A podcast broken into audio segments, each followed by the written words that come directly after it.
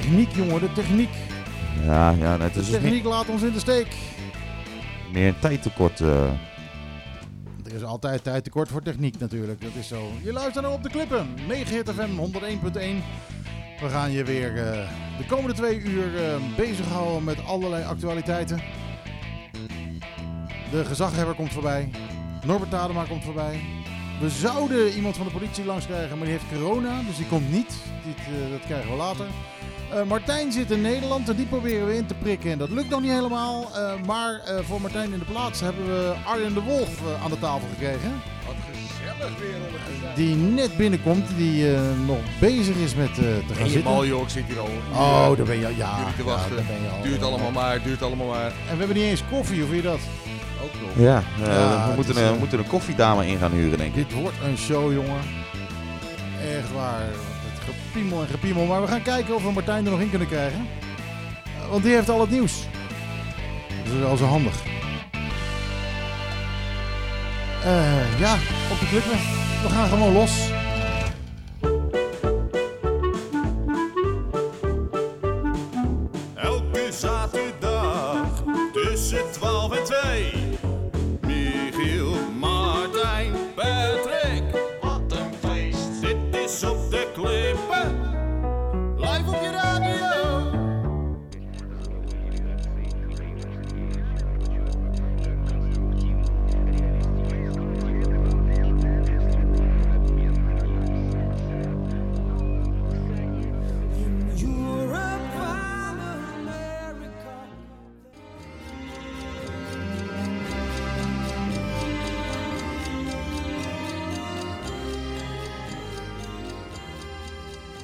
Is uh, Stink.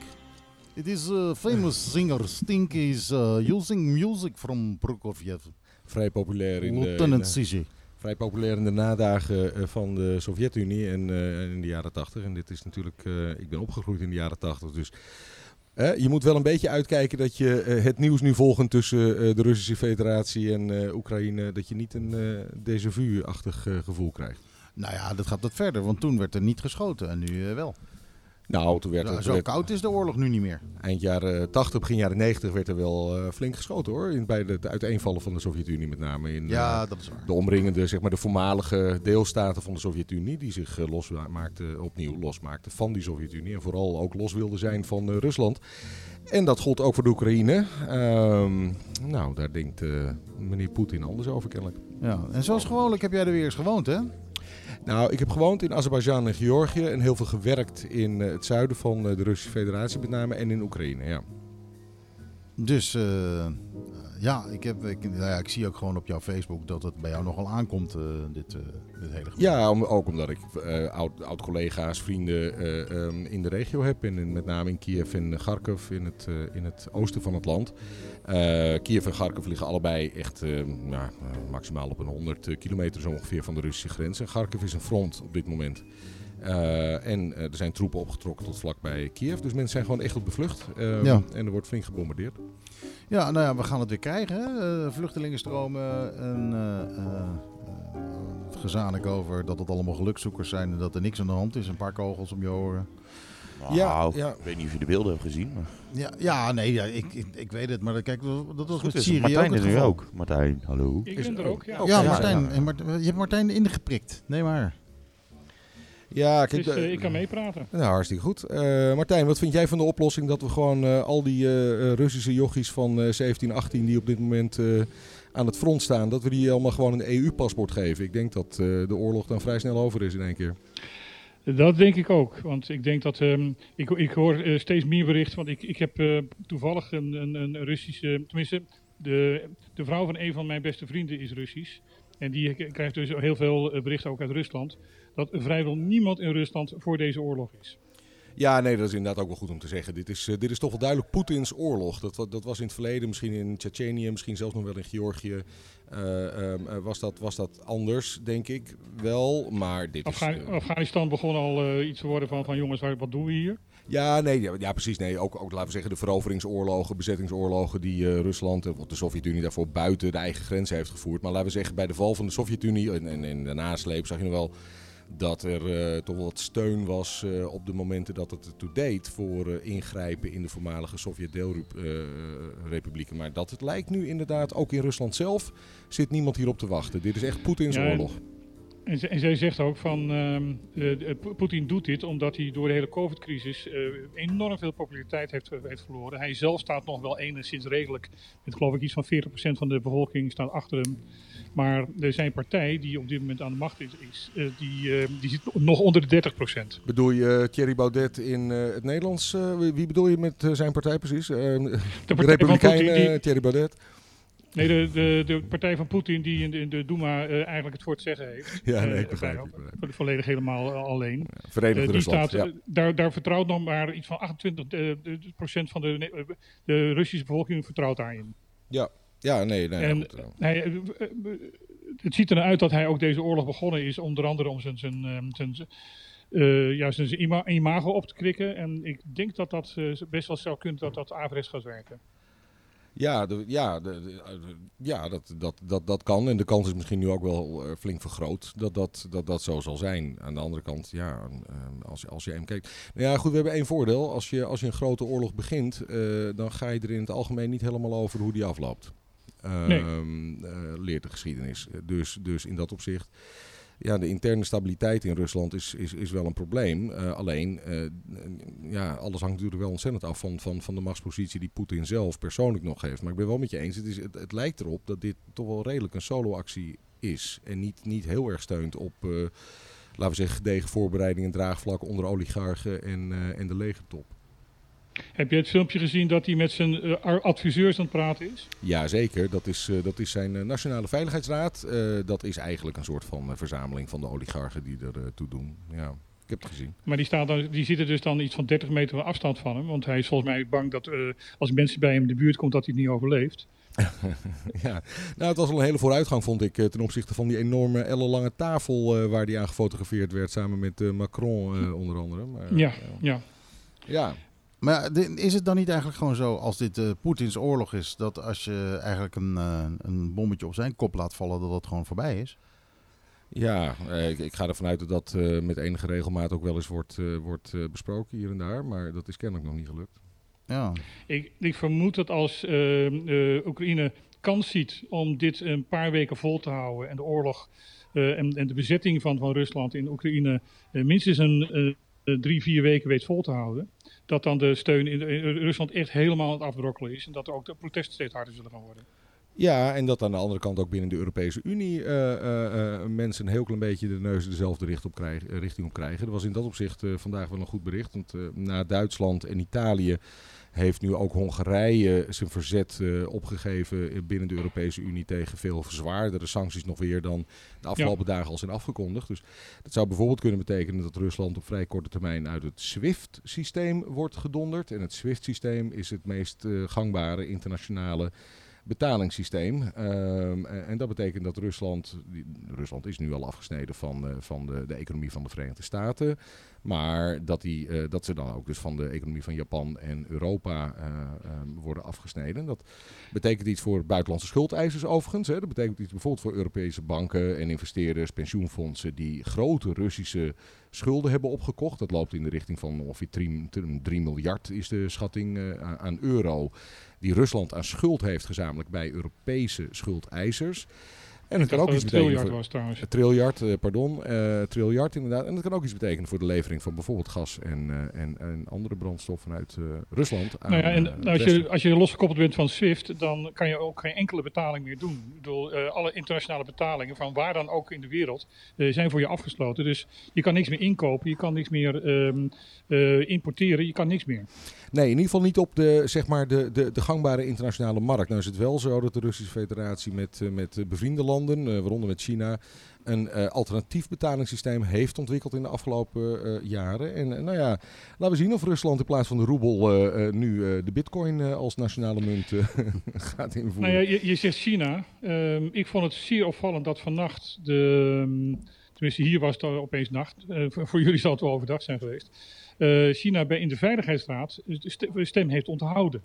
Ja, Ja, dat is, dat is eh, eh, waarschijnlijk in afwachting van verdere ontwikkelingen. Want ja, ja, China heeft natuurlijk eenzelfde soort eh, ehm, eh, probleempje met Taiwan. Hè? Dus ehm, het is niet helemaal hetzelfde, maar het, het- in ieder geval eenzelfde soort van ambitie. eh, spreken ze in ieder geval nogal wekelijks uit. Nou ja, het is een heel raar geval, dat hele Taiwan. Eh, het is, eh, ik ben er geweest. Het is, officieel is het nog van China. Is het een stukje China. De Chinezen zien het als een opstandige provincie. En Taiwan mag een beetje zijn eigen ding doen. En dat is allemaal wel goed, zolang eh, Taiwan maar gewoon braaf zegt tegen de wereld... nee, wij zijn Chinezen. eh, is het allemaal prima. Dat, dat, hele Chinese systeem dat bestaat eh, helemaal uit gezichtsbehoud en gezichtsverlies. Dus zolang de Chinezen niet gezicht verliezen door te moeten zeggen dat, dat ze Taiwan kwijt zijn, is het allemaal prima. Maar eh, ja, dan is het dus ook een groot probleem als er allerlei Westerlingen zeggen van ja, maar als de Chinezen Taiwan aanvallen, dan, eh, dan gaan we de Taiwan helpen. Dat moet je natuurlijk niet zeggen, want daar is Taiwan ook niet blij mee als je dat zegt. Eh, Het is een leuk, leuk sentiment, maar Maar liever niet openlijk. eh, maar maar li- liever niet openlijk, want eh, als je dat gaat zeggen, dan eh, ja, zeg je dus eigenlijk dat Taiwan niet van China is. Ja. En dat eh, als we nou allemaal gewoon eh, kunnen zeggen dat Taiwan van China is, eh, dan vindt China het verder prima dat Taiwan doet whatever dat ze willen. Ja. Maar, eh, maar- Ja, maar de, ja, de sentimenten liggen wel anders hoor. Dus tussen Rus- wat er in Rusland nu gebeurt en in China. ja, dat Voor, is een groot voor, verschil. voor China, voor China is Taiwan alleen maar een afhankelijke provincie. Eh, Oekraïne is heel erg belangrijk voor Rusland, want de Ru- Rusland is ooit in, in Oekraïne begonnen. Kiev was de vroegere hoofdstad van Rusland. Ehm, dat is een sentiment wat ook, waar ook ehm, Poetin heel erg op Ehm, dat de, Oekraïne gewoon bij Rusland hoort. Ehm, ik weet niet of jullie het verhaal kennen van waarom eh, Oekraïne een apart land is geworden. Nou, het is heel lang door de eeuwen heen eh, in allerlei vormen eh, niet eens een land geweest. eh, verdeeld geweest tussen bijvoorbeeld het Pools-Litouwse Rijk, eh, andere, de Habsburgers. Het, eh, dus Maar ja, in- het, in het de- is niet zo. in- Kijk, het probleem is een beetje dat die heeft Russen. Brezhnev gegeven moment Mhm, In- ja. In de Sovjet- Sovjet-tijd heeft Brezhnev gegeven moment een apart land gemaakt, omdat hij dan in de Veiligheidsraad een extra stem had. Dat, eh, in Sovjet-tijd, ja, dat klopt. Maar het, eh, historisch was er natuurlijk, zat er wel enige logica achter. Hè? Bedoel, kijk, het proble- probleem is een beetje nu dat het Russische eh, verhaal dat Oekraïne altijd onderdeel is geweest van, van wat nu de Russische federatie is, natuurlijk volkomen kolder is. Dat er een, het is een beetje hetzelfde als zeggen, België, althans Vlaanderen, daar, daar is onze beschaving ontstaan als Nederland. Want Mhm. Nederland was moeras ooit. Eh, en niks anders. En toen zijn er mensen met een beetje verstand zijn uit het noorden opgetrokken. Spinoza en andere handelsmannen. En die hebben, die hebben van Nederland een beetje een, een, eh, geciviliseerd land gemaakt. Het is een beetje alsof wij nu zeggen, dat hoort historisch bij ons. Dus we trekken er weer in. Ehm, het is waar, je- wat je zegt. Kiev is natuurlijk wel de, de, de, de geboorteplaats van, eh, laten we zeggen, de Russisch-Slavische eh, beschaving. Er is geen Oekraïne die dat zou ontkennen, eh, overigens. Maar al sinds de middeleeuwen is Oekraïne in Mhm. enige vorm of een andere eh, eh, eh, onderdeel geweest, of delen daarvan onderdeel geweest van ontzettend veel verschillende rijken. En het is nooit onderdeel geweest van Rusland. Het heeft wel samen met Rusland in de Sovjet-Unie gezeten. Zo zou ik het zeggen. Dat, dat, ik, ben, dat, ik ben dat met je eens en ik vind ook geen, geen reden om een land binnen te vallen. Maar het is wel de sentiment waar eh, Poetin op probeert te spelen. Zeker, dat is wat ja. ik probeer aan te geven. Ja. Ehm, en, en mijn Russische vriendin die zegt dus ook van, van ja, ehm, dat is inderdaad. ehm, ehm, Ru- Russen zijn sentimentele mensen, dus die zitten daar wel, wel eh, die, die, die, die gaan daar naartoe. En die proberen dat ook te. Maar het, blijkt dus, eh, het- tegenovergestelde blijkt dus nu eh, te gebeuren. Want heel veel Russen zeggen nu van ja, maar Oekraïne zijn onze vrienden. Die gaan we toch niet aanvallen? Ja, dus het heeft ook een voordeel, dat sentiment. Dat, daar, heb je natuurlijk, daar heb je natuurlijk gelijk in. Ehm, even, even eh, Martijn en eh, eh, Michiel, Patrick ook natuurlijk. er zitten natuurlijk ook wat mogelijke consequenties aan, om het maar eventjes, how can I, make, how can I make this about me? Er zitten mogelijke consequenties aan, ook voor onze eilanden, hè? Ehm, ehm, Mhm. al dan niet. Het eerste heeft natuurlijk te maken met energieprijzen op de wereldmarkt. Daar gaan wij net zo goed mogelijk last van krijgen. Dat hebben we eigenlijk al een beetje. Tweede is, eh, het is eh, niet iedereen realiseert zich dat, maar, maar de eilanden zijn eh, voor, voor goed of voor slecht, eh, dat is goed of slecht, maar geen onderdeel van het NAVO-grondgebied. Eh, dus we mocht zijn, er een zijn keertje... Nederlands grondgebied, toch? Ja, maar geen NAVO-grondgebied. Eh, dus mocht er een keer een eh, Russische onderzeeër deze kant op varen, dan hoeven we niet te rekenen op artikel 5 eh, NAVO. Oh, gezelligheid. Maar Amerika, die ligt sowieso toch hier tussen Venezuela en de eilanden in? Met schepen. Zeker, en, en ook de Fransen en ook de Nederlanders zelf natuurlijk. Maar ik, ik Nou, wou maar denk- zeggen, het heeft, het heeft eh, voor- en de nadelen. Maar ehm, eh, wat, wat, wat positie betreft belangrijk zijn voor Amerika. En Amerika niet gaat toestaan dat hier opeens een Russische onderzeeër uh, huis gaat houden. Uh, nee, nee, dat lijkt me ook niet. Maar, maar, maar zeker gelet op uh, wat we hier nog wel eens vergeten. Nog even los van wat het mogelijk aan de benzinepomp en voor gasvrij, gasprijzen zou betekenen. Maar, nee, dat, laatste, dat laatste is een reden extra om dat, web, dat webplan maar eens heel snel te gaan uitvoeren. Ja, nou, dat, dat, dat vind ik ook. Maar we hebben inmiddels geloof ik wel drie concurrenten. Dus er is uh, vier. Dus uh, OLB, uh, Rijk, er is BBT opgezet door de Nederlandse overheid. En er is Web met allemaal... ja, keuze genoeg. keuze genoeg, ja. Daar moet toch iets uit, uit kunnen, kunnen voortkomen, lijkt mij. Zeker. Ja, nee, dat, is, dat, dat hopen we dan ook maar. Ja. Jongens, ik ga een plaatje draaien. Jo. Want genoeg ouwe hoer. Het, het, gaat ook veel te veel over Russen. En... Nou, hij vroeg een overboterosje. Uh, ik heb hier, uh, weet je wat, de nieuwe single van Charlie Puth. Light Switch heet hij.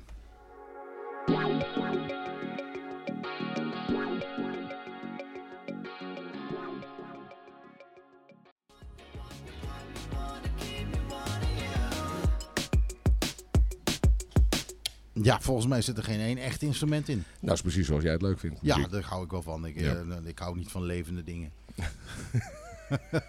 dat is absoluut niks voor mij. Nee hoor. Daar, daarmee eet je ook dode beesten. Uh, ho hooguit... Uh, en smurfen. Ho hooguit iets met kattendarmen, maar dat... Uh, smurfen, mokken en uh, kattendarmen. Nou, dat is, ik vind het een mooie titel voor een boek. Martijn, wanneer gaan we het eens een keer over een boek hebben? Moet ook nog een keer doen. Nou ja, biografie, wat, wat biografie over mij. gaan we het nu over het boek hebben, maar bedoel, ik ben de hele dag mee bezig. Dus nou ja, nu we het er toch over hebben. Waarom nou, zit jij in Nederland, Waarom zit jij in Nederland, Martijn? Ik zit in Nederland omdat uh, gisteren het boek uh, van mijn vader is uitgekomen en in, in de boekwinkel ligt. Ja, van harte gefeliciteerd. Uh, dat was, was mooi aanwezig overal op Facebook ook. Leuk. Zijn er al, ja. zijn er al eerste... je, je hebt al een review binnen, had ik gezien op Facebook. Maar misschien ondertussen Ja, daar werd het, uh, ja, voor mij een onbekende website, uh, 51 plus in Nederland uh, heet dat. Dat, niet, dat heeft niks te maken met de, de, de 50 plus uh, de, politieke partij. Ja, dat denk jij. Maar, maar in ieder geval, ze waren er erg enthousiast over. En um, de conclusie van de recensent was dat het een heerlijk en eerlijk boek was. Nou, ik heb, ik heb het bijna uit. Ik, ik, ik moet, die conclusie deel ik in elk geval. En het is, uh, het is echt, ik, ik vind het een enorme prestatie. Ik vind, het is heel moeilijk, vind ik, om, om, om uh, zo'n lange tijd. Het gaat over, nou ja, Martijn zal het zo meer uitleggen, maar over een, een lange tijdspanne die iemand heeft meegemaakt om met, met anekdotische uh, uh, stukjes, maar toch met een soort van lange lijn erin, zo'n zo'n zo'n lange tijdspanne samen te vatten en, en onderhoudend te vertellen. Ik vind, het, ik, vind het een, ik vind het een ontzettend mooi boek. Ja, want de man is 99, bijna 100. In april geloof ik dat hij 100 wordt. Nee, nee, nee, juni. 5 juni, juni. Is die, wordt hij wordt hij 100. Oké. Okay. nou ja, dan, ja, het gaat over zijn leven. Dus eigenlijk over, zeg maar, een eeuw. het gaat over zijn eeuw. Het, het gaat... Ehm, uh, Geert Mak heeft een boek geschreven, De Eeuw van mijn vader. En dat ging over alles behalve over zijn vader. Ja. Um, uh, de, het ging wel over de eeuw van zijn vader. ja, ja.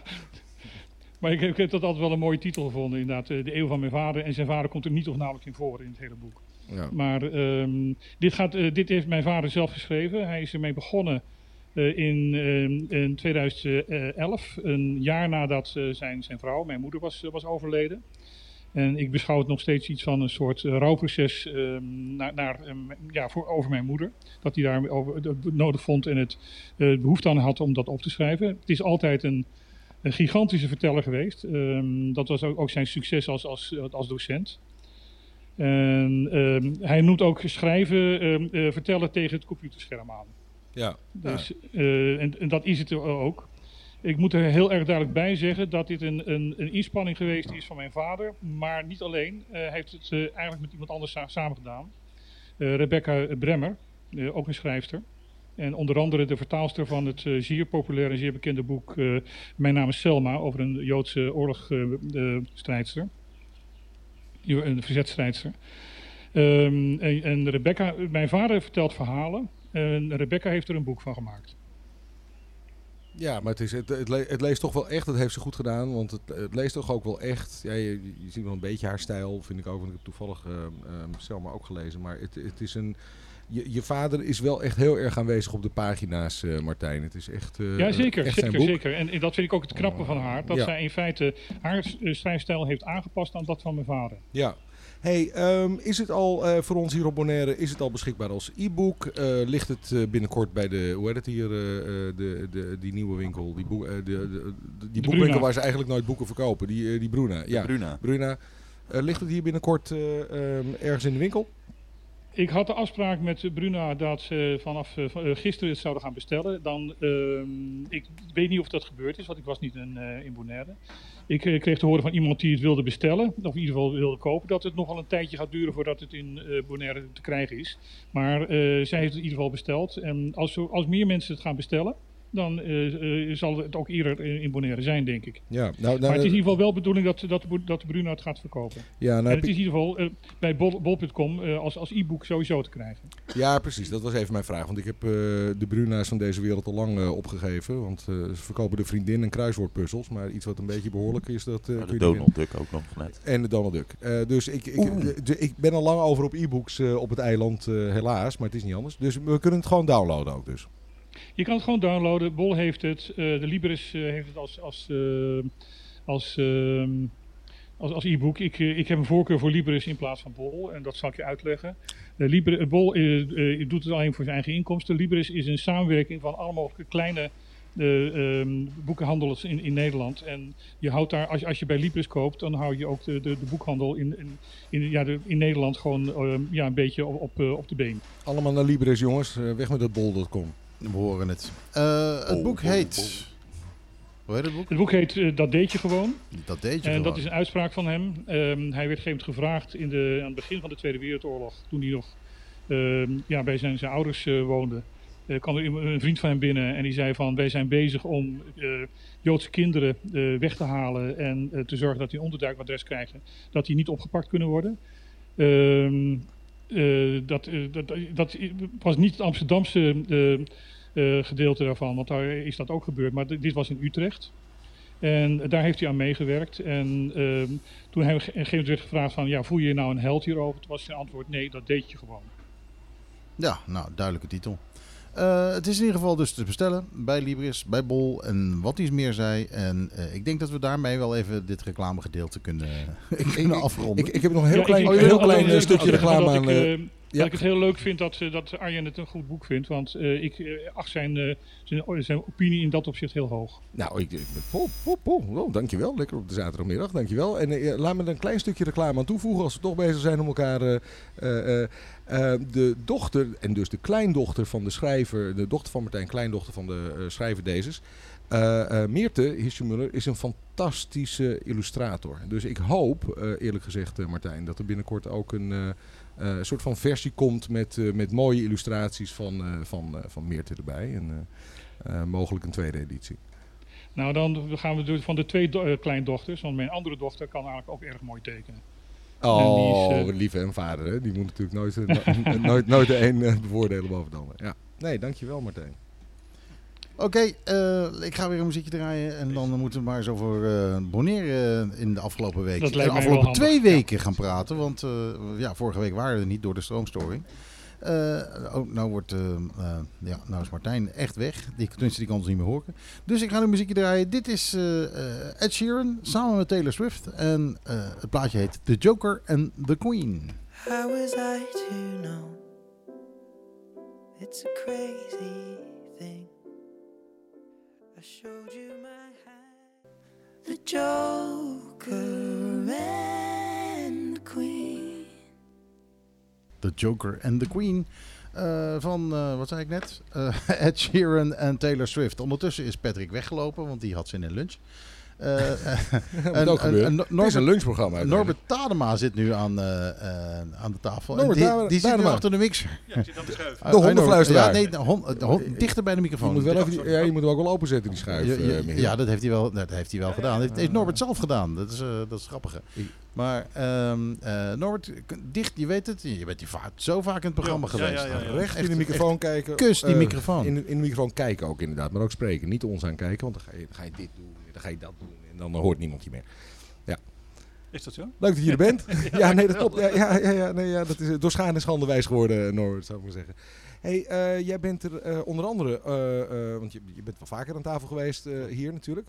Ehm, je bent er onder andere omdat we recent in het nieuws ehm, eh, weer hadden eigenlijk, ja, om het maar even heel simpel te zeggen, hoe gaan we nou om met, met loslopende honden? op het eiland. Wat betekent dat precies voor de aanpak daarvan, gegeven de wetgeving zoals die bestaat? En eh, jij, Norbert, hebt het idee, er valt nog best wel wat, eh, eh, laten we zeggen, te doen aan het informeren van de bevolking over welke wetgeving er nou precies bestaat. En wat je nou zou kunnen doen om te voorkomen dat we uiteindelijk honden moeten afmaken omdat er een probleem op de straat ontstaat.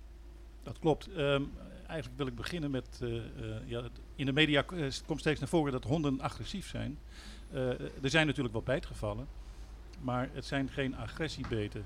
Een, een agressiebeet, ja, dan scheurt een hond je helemaal uit elkaar en er blijft weinig van je over. Nou, ik heb begrepen dat het eh, met eh, dat, eh, die, die, die, die kleuter of die peuter die gebeten is, dat, daar, dat die best wel within an inch of his life te pakken is genomen. Die heeft een, een, een paar hechtingen in, in, in haar borst. Want ik, ik ken de, de, de vader daarvan, die zit bij mij op les. Eh, hoe dat precies is gegaan, hij liep, eh, tenminste zijn vrouw liep los met het kind en, eh, en de hond. En er kwamen twee honden aan en het, het is een pupje wat ze hadden, dus zij neemt het pupje op de arm. En ze loopt vlug terug met het kind. En ja, ik weet niet wat die honden hebben gedaan of hoe die getriggerd zijn, maar die hebben dat, dat kind gebeten inderdaad. Ja, ik vind het heel heftig.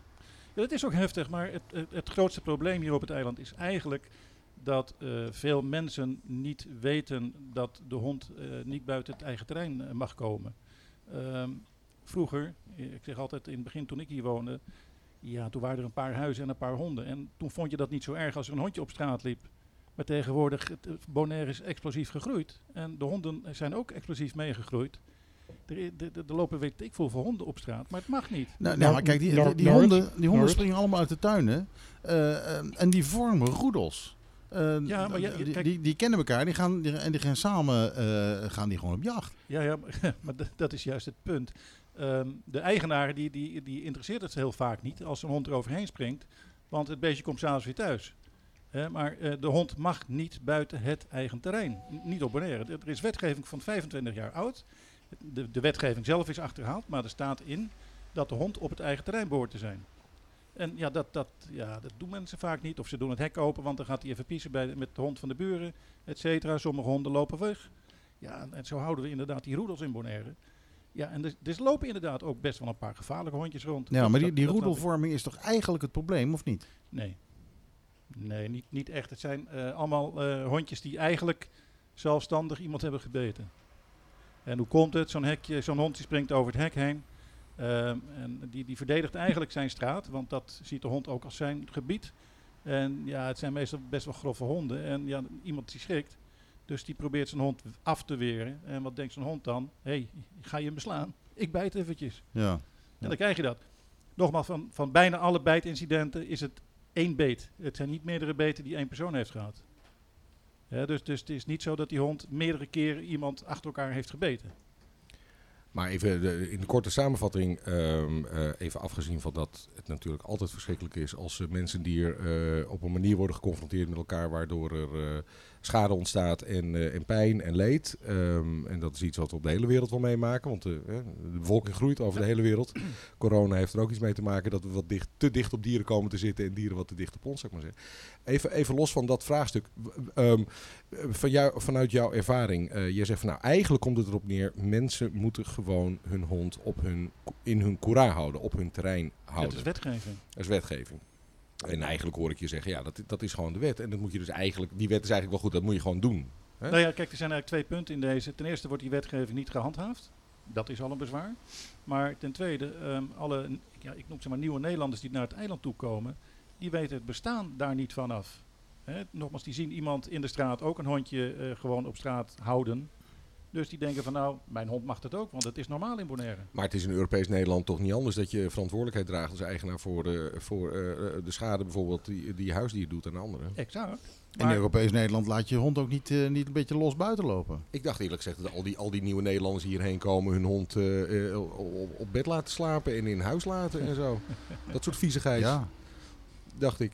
Ja, Nee, kijk, er zijn er natuurlijk wel een aantal die zich keurig gaan houden. En die, die willen ook een hond eh, niet eh, dat hij over het hekje heen springt. Maar er zijn er ook genoeg die eh, zien dat eh, de buurman, eh, een Antilliaan die er al heel lang woont, Ja. eh, die zijn honden altijd buiten het hek zijn. Omdat toen de tijd, eh, ja, wa- waren er geen kavels. Of tenminste, alle kavels waren vrij en er waren geen huizen. En als ze maar een hek hebben, dat... eh, En, en nu is alles volgebouwd. Dus ja, nu, nu, nu kan dit niet meer. Ja, dan Mag ik wat zeggen? Ja, je bent er in Oh, ieder je geval bent, wel. oh, Martijn is er nog. Ja. Oh, sorry Martijn. Ja, ik, eh, ik, ik dacht dat ik even dicht stond, want ik, eh, ik, ik zei een paar dingen. Ik had je laten vallen, sorry. Ehm, even, even een vraag aan Norbert. Eh goeiedag Norbert trouwens. Je ziet me niet, maar je hoort me Hallo, wel. nee, ik zie je niet. Nee.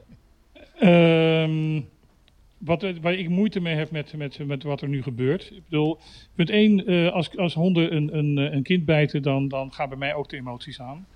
Ehm, maar ehm, als dan die honden worden laten ingeslapen, dan heb ik het gevoel van dat de honden worden gestraft voor iets wat de eigenaren fout doen. Nou ja, dat is mijn punt juist. Eh, eh, de, de honden vind ik dat die onschuldig ingeslapen of doodgeschoten worden. Terwijl inderdaad de eigenaar is fout.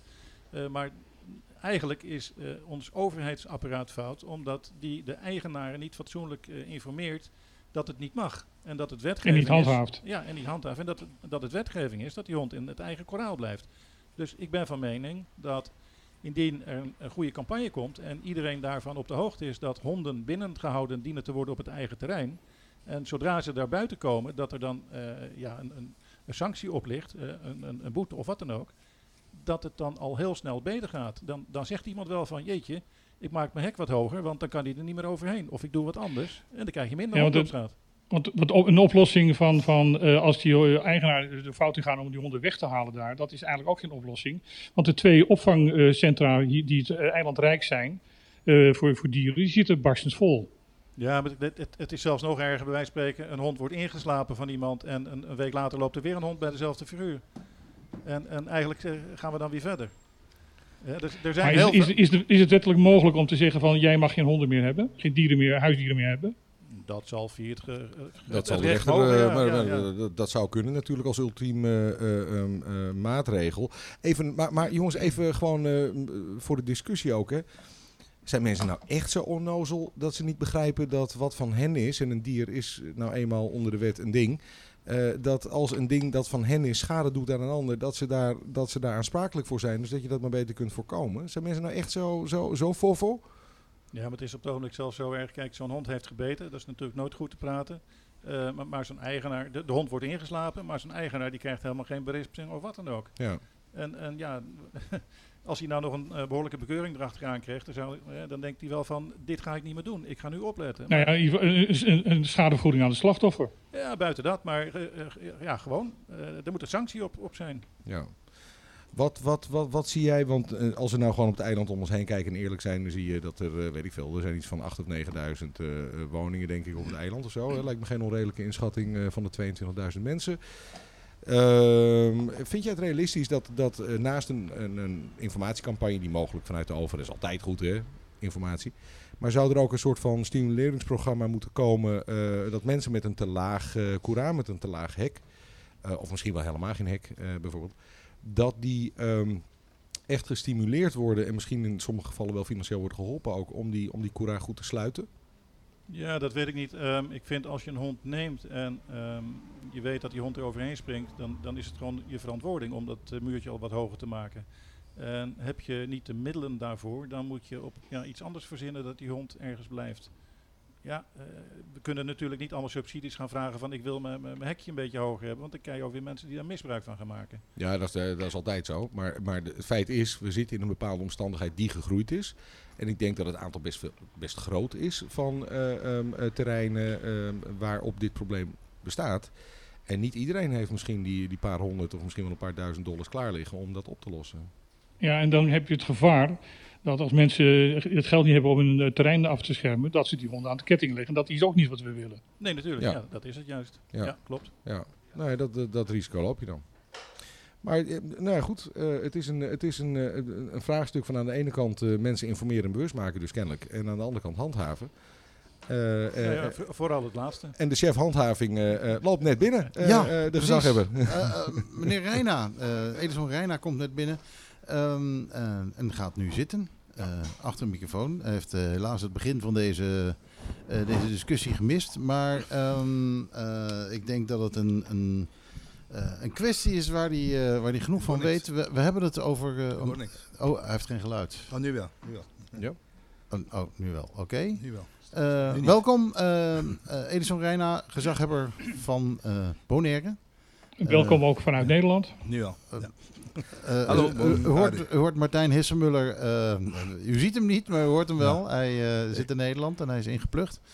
Ik hoor Ehm, jullie allemaal. Norbert. Dadema hier is... eh bon, bon, eh, bon dia nog. Nee, Bontardi. Ja, nee, ja, Bontardi. Michiel, Ja, op. ondertussen wel. Ja, Ja, ik ben net Wij blijven. Wij Net uit mijn bed, dan krijg je dat. Ehm, ik weet niet of, of jullie elkaar kennen, eh, meneer Reina. Dit is eh, Norbert Tadema. Hij is eh, vooral hondentrainer. Ehm, hij is van eh Dog Partner Bonaire. Ehm, en ehm, meneer eh Tadema legt net uit dat... ehm, hij zegt, ja, er is gewoon een regel op Bonaire... dat eh, honden moeten gewoon eh, op het terrein blijven. Maar die regel is onbekend op het eiland en die wordt niet gehandhaafd. Eh, zeg ik het zo goed, Norbert? Je komt redelijk goed uit. Ja, Oh, er, is, er is wetgeving. Dichter bij de microfoon, Norbert. Er is wetgeving en die wetgeving is 25 jaar oud. En daarin staat ehm, dat de honden binnen het eigen koraal moeten blijven. En, ehm, ja, vroeger konden wel eens een hondje over het hek heen springen. eh, eh, en d- dan gebeurde er niks, want er waren veel minder inwoners. Maar op het ogenblik, eh ja, Bonaire is explosief gegroeid met, met inwoners. Dus ook het aantal honden. En ja, nu moet er eigenlijk of gehandhaafd worden of, of iets anders gedaan worden. Maar zo kan het niet verder, want er komen ook steeds meer bijtincidenten, omdat niemand echt goed oplet.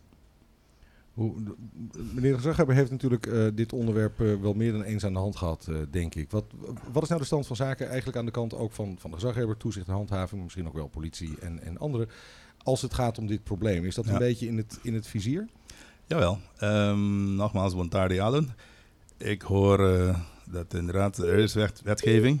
En zoals we allemaal weten, iedereen hoort de wet te kennen. Ehm, iedereen hoort te weten dat ze hun hand binnen moeten houden. En daar wordt ook nu door de gedeputeerde van de portefeuillehouder Tielman van hun eh, kant wordt nu ook in het kader van dierenwelzijn worden er hier ook campagnes opgezet om dit nog actiever te maken. Want je ziet inderdaad een explosieve groei van zowel huisdieren als eh, ja, incidenten met huisdieren. Zowel eh, de laatste tijden als daarvoor. En dat moeten we dan eh, goed in kaart brengen en duidelijk maken hoe het eigenlijk in elkaar zit. Ik eh, moet zeggen, de een kant van handhaving, eh, vooralsnog, de incidenten die ik heb meegemaakt, zijn honden die van binnen hun koera naar buiten zijn gesprongen en mensen aangevallen. Dus in principe hadden die mensen de honden wel in een tuin. En natuurlijk zijn er ook loslopende honden. Daar moet ook wat mee gebeuren. En daar zijn we bezig met die dierenwelzijn om te kijken in hoeverre wij dat kunnen oplossen. Nu zeg je van- Daarnaast heb je, stel dat wij, wat wij ook heel lang geleden hadden, is een dogcatcher. We hadden echt iemand die honden van straat haalde. Als we dat weer introduceren, dan moeten die honden ergens naartoe. We hebben vooralsnog twee plekken waar honden naartoe gebracht kunnen worden. En die zijn allemaal bomvol. Dus eh, daar moet ook een oplossing voor aangegeven worden. Er was een, eh, een gedeeltelijke oplossing dat de honden naar Nederland ja, geëxporteerd is. een beetje een groot woord, maar geadopteerd naar Nederland konden worden. Maar daar is ook weer in eh, wetgeving in Nederland gewijzigd dat dat bemoeilijkt. Waardoor honden niet makkelijk meer van Bonaire naar Nederland gehaald wordt. Maar goed, dat eh, moeten wij dan eh, oplossen om te kijken hoe, hoe wij de aantal honden hier op het eiland kunnen gaan beheersen. Eh, Oké, dan zegt hij van nou, dus een paar positieve dingen. Hè, van, nou, de, de, de- we zijn bezig om een, een informatiecampagne te ontwikkelen. ehm, om mensen daarvan bewust te maken wat de wet is. En dat je gewoon je koera dicht moet houden en je hond binnen moet houden, Ja. zou ik maar zeggen.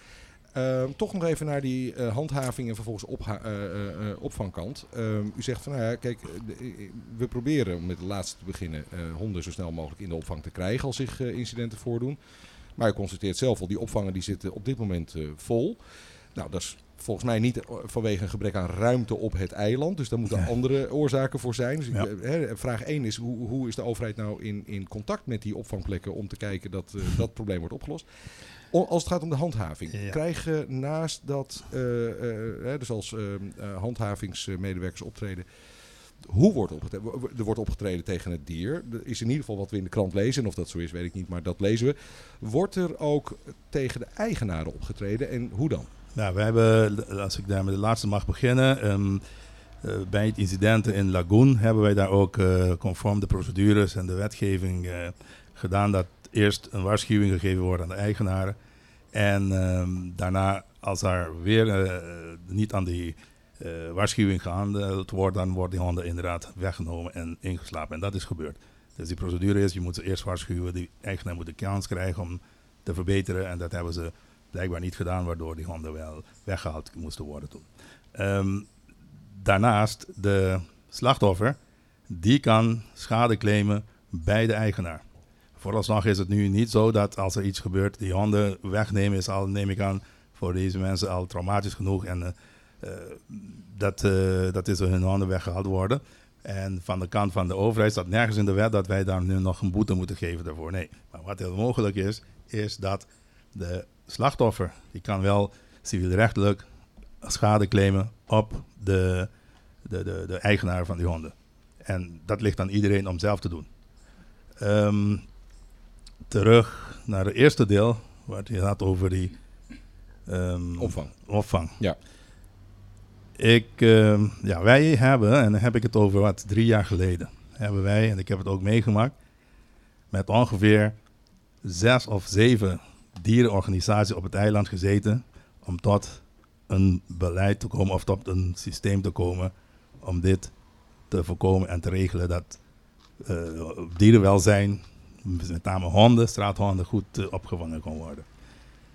En ik vertel jullie, ik geloof het niet, we hebben één jaar lang hebben iemand van OLB en ruimte gegeven, zodat deze mensen ieder vrijdag bij elkaar konden komen om hierover te praten en naar een besluit te komen.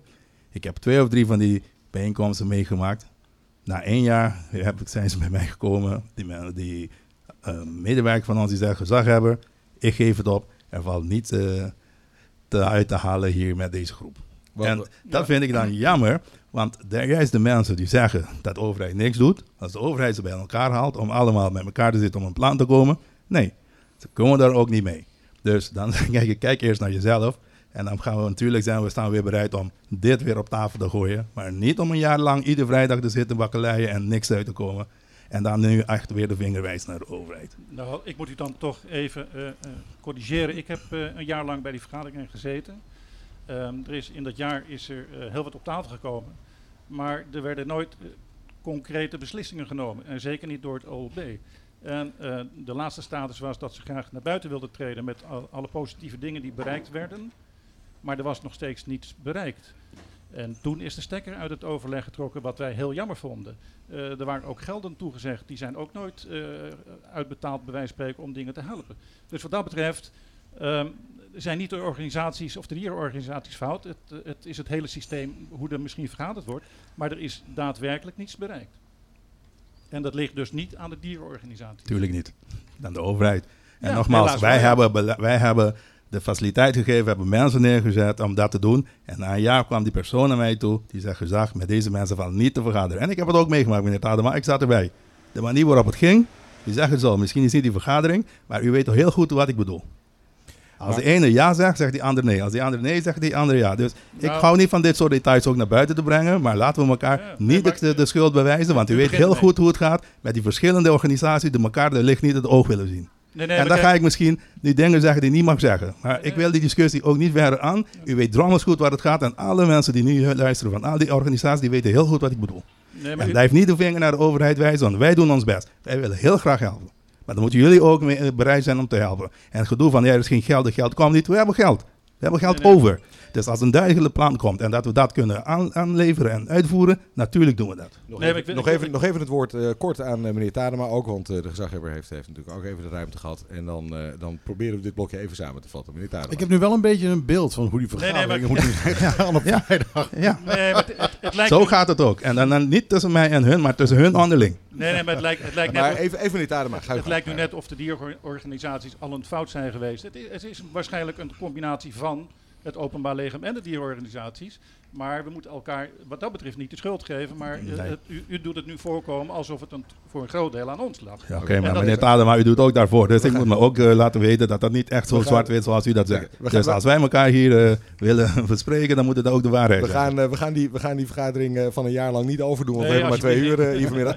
Eh, maar even, even, mi- misschien is de conclusie wel, en dat is misschien op meer terreinen zo, eh zou ik maar even zeggen, dat ook dit een terrein is waar hè, is aan het groeien. Eh, ontstaat dus ook een groeiend eh, probleem. En, en, en dat je aan de ene kant misschien van maatschappelijke organisaties eh, hoopt in bepaalde sectoren dat ze inderdaad samenwerken.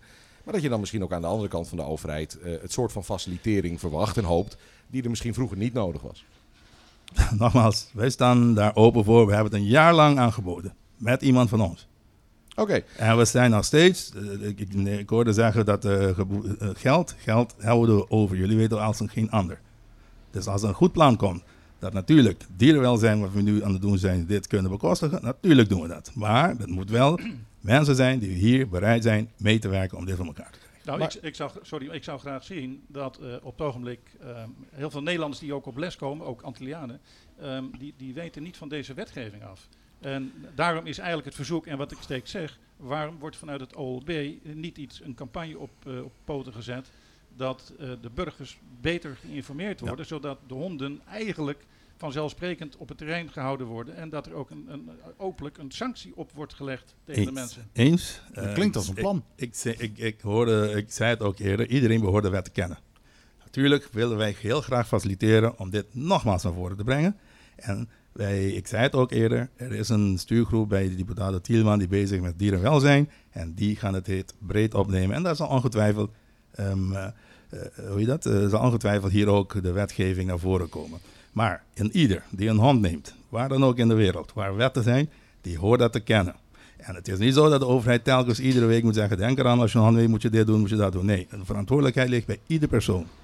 En ik denk dat ieder hond, of al ga je een auto kopen, dan weet je ook dat je belasting, eh, of wegenverkeer, wegenbelasting moet betalen. Dus in die zin, als je een hond neemt, er zijn ook eh, plichten die als je een hond hebt. Het is niet zomaar een hond nemen en ik bind het onder een boom in een tuin zonder een af, ehm, afrastering en zo. nee, maar Dus even, dat dat- moet je dan zelf gaan uitzoeken. Maar natuurlijk zijn wij bereid nu, zoals ik al zei, gaan we dit eh, oppakken en ze zal ongetwijfeld eh, kenbaar worden gemaakt. Ja, ik, ik hoop dat het heel spoedig gebeurt, want ik, eh, u bent ook dierenvriend, want u heeft ook een hond. Ik En- heb twee handen. U- Kijk aan. En ehm, eh, ja, het zal u ook aan het hart gaan als die beestjes worden ingeslapen en neergeschoten. Ja. En ehm, ja, ik ben, ik ben ook een hondenliefhebber. Dus hoe eerder de burger beter geïnformeerd wordt dat het niet mag. U heeft gelijk dat ze het behoren te weten, maar dat is helaas niet zo. Ehm, maar heel veel mensen denken nog steeds, en dat, dat merk ik met heel veel dingen, ach, het is Bonaire. Met andere Ja. woorden, het kan allemaal. Maar dan is dat het probleem, meneer Tadema. Dat weet ik. En dan hebben we misschien eerder dat wij hondeneigenaars moeten hebben en geen hondentrainer. Want het ligt niet aan de hond. Nee, het ligt niet aan Maar de hond. Daarom, dus dan moeten we geen- dat- training dan- van mensen. Dan inderdaad, dan moeten we niet geen hondentrainers noemen, dan moeten we hondeneigenaars trainers. Die moeten we dan gaan instellen om dit probleem En te volgens mij is dat een dat onderwerp om het, om het hier even af te sluiten. Want we moeten, we moeten ook weer door met... De, de wereld staat in brand, jongens. De wereld staat in brand. Er is ook een probleem. Maar we moeten ook naar andere dingen toe. Eh, maar dat is in ieder geval een punt waar jullie met z'n tweeën het over eens zijn. eh, volgens mij. Dat het natuurlijk Ja, ja. uiteindelijk Ja. eh, de verantwoordelijkheid is van eigenaren. Zeker weten. Om ervoor te zorgen dat dit Zeker probleem niet zal zijn. Nou, laten we hopen dat inderdaad die informatiecampagne dat die er komt. Eh, eh, dat de maatschappelijke organisaties samen met de overheid, ook qua facilitering, ook qua financiering, komen tot een goede opvang van opgang van, op, eh, voor, eh, voor de dieren die er uiteindelijk niet zo ontzettend veel aan kunnen doen dat wij eh, dat het eiland aan het groeien is, zou ik maar zeggen. Muziek! Ja, ik ga een hondenplaatje draaien. En deze keer nou eens een keer niet eh Hoe Let the Dogs Out. want dat, dat zou natuurlijk wel heel toepasselijk zijn. Maar dat moet ik iedere keer doen. Daar zit ik op te wachten. Dus ik heb nu Snoep, hondje, hond. Eh what's my name? Ja, lekker.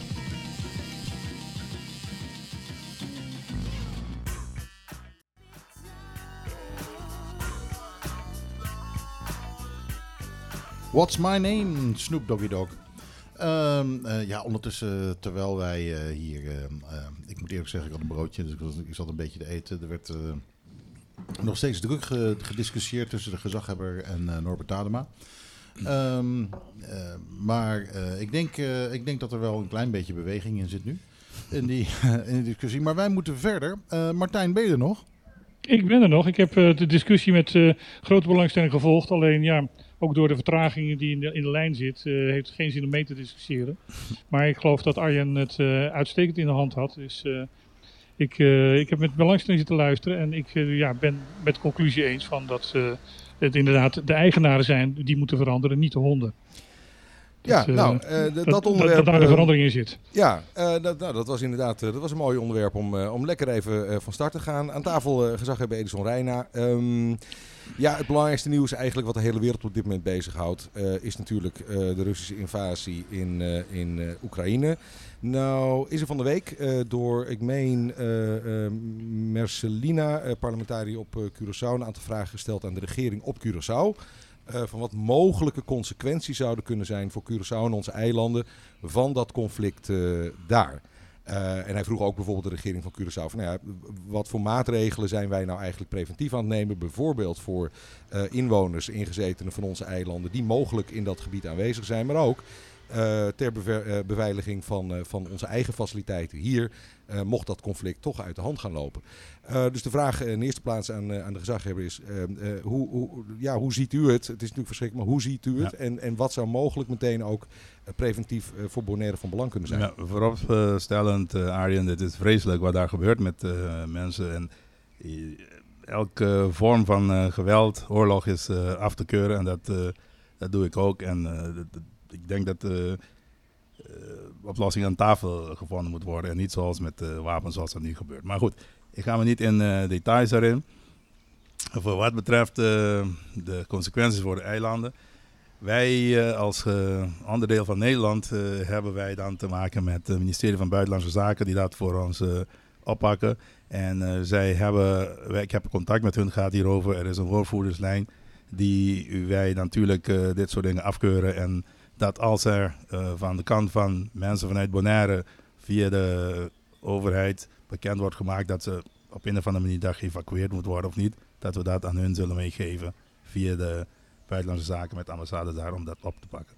Dus in dat kader is dat eh, afgesproken en vooralsnog hebben we geen eh, benadering van niemand gehad eh, die daar in de regio kan zijn.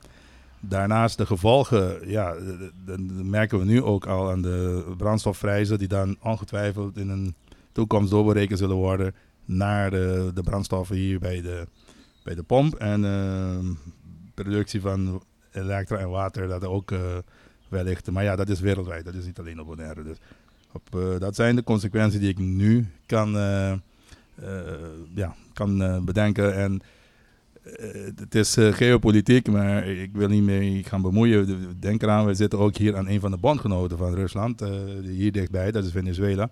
En hoe en wat, dat eh, durf ik nu niet eh, eh, ja, uitspraken over te doen. Maar goed, ik eh, vind het al erg genoeg dat er in eh, Oekraïne gebeurt. En ik hoop dat dat ook eh, zo spoedig mogelijk eh, eh, een oplossing voor komt. eh, dat het op een vreedzame manier toch op een of andere manier ja, uitgewerkt kan worden.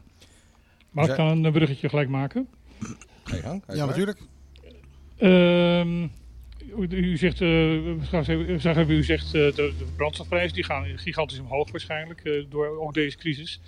Daarmee wordt eh, de hele discussie die de afgelopen weken hier op het eiland geweest is, ehm, eh, duurzame energie, eh, het plan van het web, eh, BPT die daar doorheen fietst, eh, de uitzending van de Zembla. Wat is uw mening daarover? Ehm, ja, dat eh, zal zeker dit misschien in een eh, versnellingsmodus brengen. Ehm, het nieuwe kabinet heeft sowieso ook al eh, besloten om wat het vorige kabinet heeft be- eh, besloten, om dat terug te draaien en dan de, die subsidiemogelijkheden weer eh, nog een keer eh, te bekijken. Dus daar is Dus eh, het, he- het heeft zin om eh, dat, de B- dat eh, het web opnieuw eh, subsidie gaat aanvragen.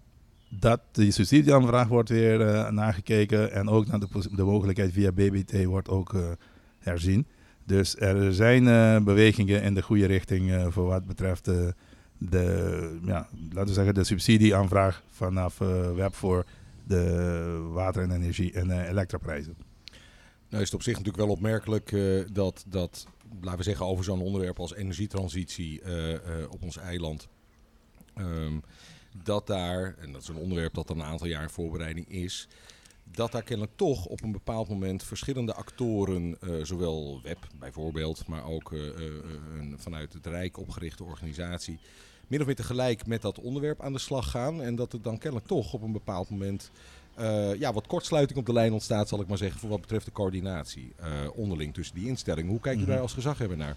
Nou, ik heb dit natuurlijk vanaf het begin eh, meegemaakt. En ik eh, heb het jarenlang verschillende bestuurscolleges. En eh, ook eh, vanuit web en ook vanuit de kant van Nederland hebben we dat verschillende ehm, ja, ambtenaren meegemaakt die hierover ehm, te maken hadden. Ehm, je ziet van de kant van de bewindspersonen was altijd de mogelijkheid, dat werd besproken dat we dat willen, maar als het bij de ambtenaren komt, dan wordt het toch een andere mening, een andere richting gegeven. En daar is altijd erin blijven hangen tot waar, tot waar we nu zijn. Het nieuwe kabinet die heeft wel eh, gezegd van nou we gaan het opnieuw bekijken.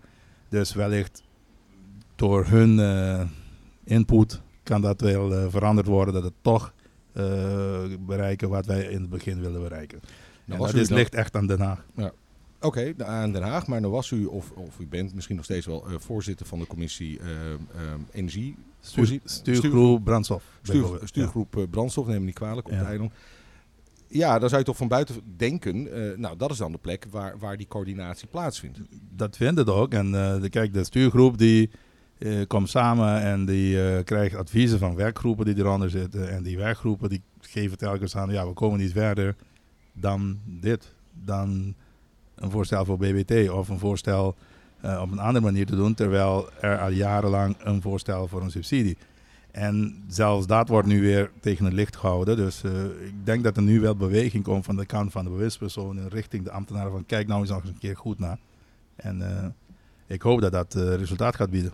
Maar als u er nou zo naar kijkt, hè, ook, ook vanuit de verantwoordelijkheid vanuit zo'n stuurgroep, ehm, hoe heeft het nou zover kunnen komen eigenlijk? Dat. Nou, dat bijvoorbeeld Web, eh, eh, inderdaad, dat die aanvraag eh, voor, voor ondersteuning, om die transitie al langer liep. dat dat eigenlijk gepasseerd werd of, of langs zij werd ingehaald, zou ik Ja, maar zeggen, door ja. Hoe, hoe kan dat? Zo'n vraag moet je beter, kan je beter aan Den Haag stellen. Want ik, nogmaals, wij besturen vanuit Bonaire met verzoeken en die leggen we daar neer. En kijk, als je geen jarenlang probeert te overtuigen en met, eh, met eh, voorbeelden, met eh, redenen om te zeggen van ja, dit moet, anders komen we in de problemen. En dan wordt toch wat relatief, ja, niet nonchalant, maar niet echt adequaat op gereageerd. Dan, ik heb het ook in de interview bij Zembla gezegd, van ja, misschien zijn we te klein met onze problemen. Het ministerie zit met niet gigantische problemen in Nederland. Denken ze, oh ja, daar heb je zo weer met hun subsidie. Maar het is voor ons van vitaal belang. Het is echt, eh, en dat probeer je telkens weer eh, aan te, te merken. En het is niet alleen, eh, je- weet wat voor hoe vaak mensen bezoeken, bewindspersonen ons bezoeken hier.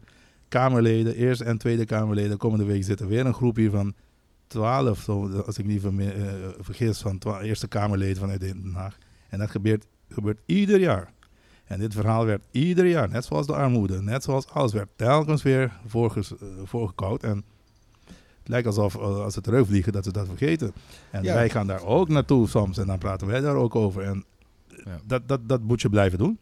Nou, ze zitten nu op Sint Maarten. Misschien dat ze even kunnen kijken naar, eh, naar een Newstar op Stacia of zo. Dat er een... Maar op welke, een grapje, maar op welke termijn verwacht u dat, dat, dat er toch een soort van gecoördineerde Ja. aanpak ontstaat? Ik eh, hoop spoedig. We hebben nu een nieuwe eh, kabinet, nieuwe staatssecretaris, nieuwe ministers die, die, die ook eh, toch anders denken. En ik ben zelf over twee weken in Den Haag. Dan ga ik ook met die bewindspersonen praten, ook met die ehm, ambtenaren, beleidsmedewerkers. Dus dan zou het kunnen dat wij dan spoedig hier eh, wat meer van kunnen horen. Aan de andere kant, de tijd dringt voor web. Bonaire staat niet stil, Bonaire groeit. Wij moeten kunnen eh, ja, klaar zijn om straks eh, de hoeveelheid aanvragen aan stroom en water eh, bij te kunnen. En zolang die investeringen niet gedaan kunnen worden, dat is uitstellen, van en, uitstellen en plannen van een tekort in de toekomst die wij dan niet willen. En dat hoop ik dan dat duidelijk te maken in Den Haag, dat we dan zo spoedig mogelijk die subsidie of de financiering hiervoor kunnen krijgen. Mag ik nog een vraag stellen? Ehm, In de, de br- brandstof, eh, Bonaire brandstofterminals, de directeur daarvan, de projectdirecteur, Marceline de Uh-huh. heeft in zijn publicaties naar buiten toe een redelijke frontale aanval op, op, de, op het web ge- gepleegd. Door te zeggen dat hij niet snapt waarom er subsidies aan worden gevraagd. Dat dat niet nodig is, dat dat uit de kapitaalmarkt komt. En dat als de web dat gedaan had, dat de, de, de Bonaire allang duurzame energie zou hebben gehad. Wat, wat, wat vindt u van zo'n aanval van, van de ene overheid in feite naar de andere?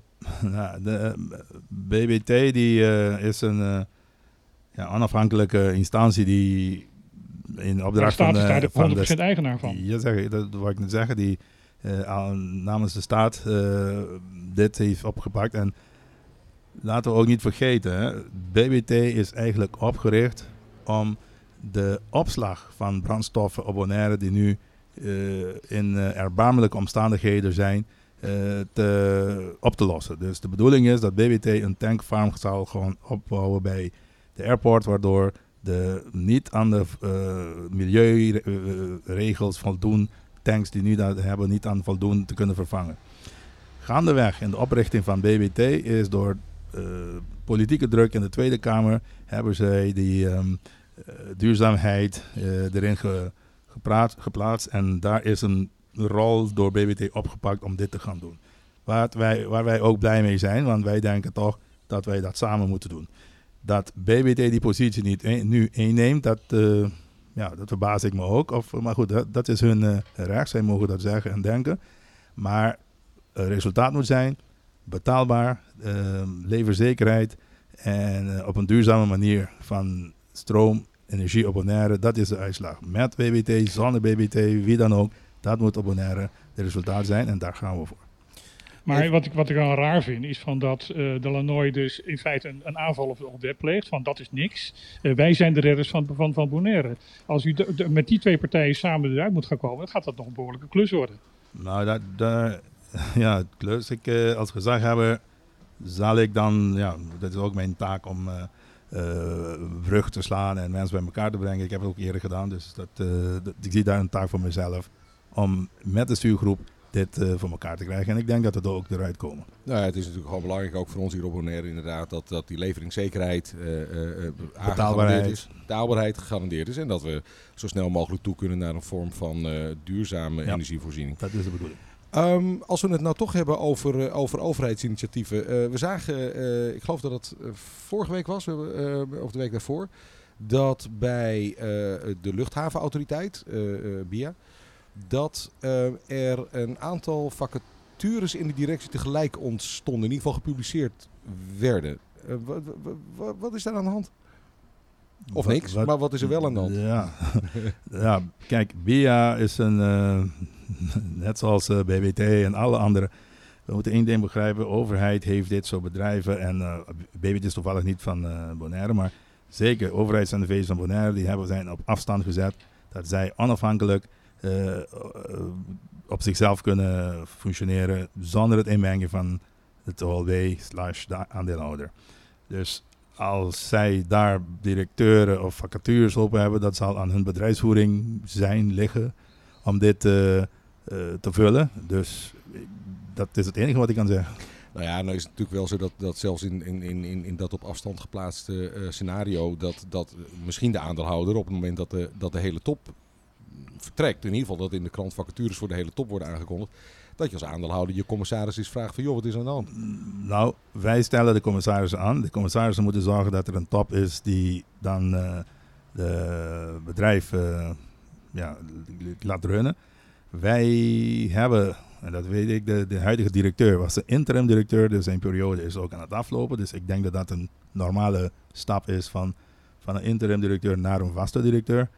En je hebt het over de totale top. Ik zou niet weten wie nog allemaal in vacature zijn, maar ik weet alleen van de directeur die zou eh, van interim die aan zijn periode is gekomen, dat hij dan nieuwe zal komen. Dus in Nou, die zin. ik, ik kan, ik kan wel vertellen welke, welke vacatures er zijn. Eh, dat zijn, is de CEO, de, de financieel directeur en de, en, de, en de commercieel manager.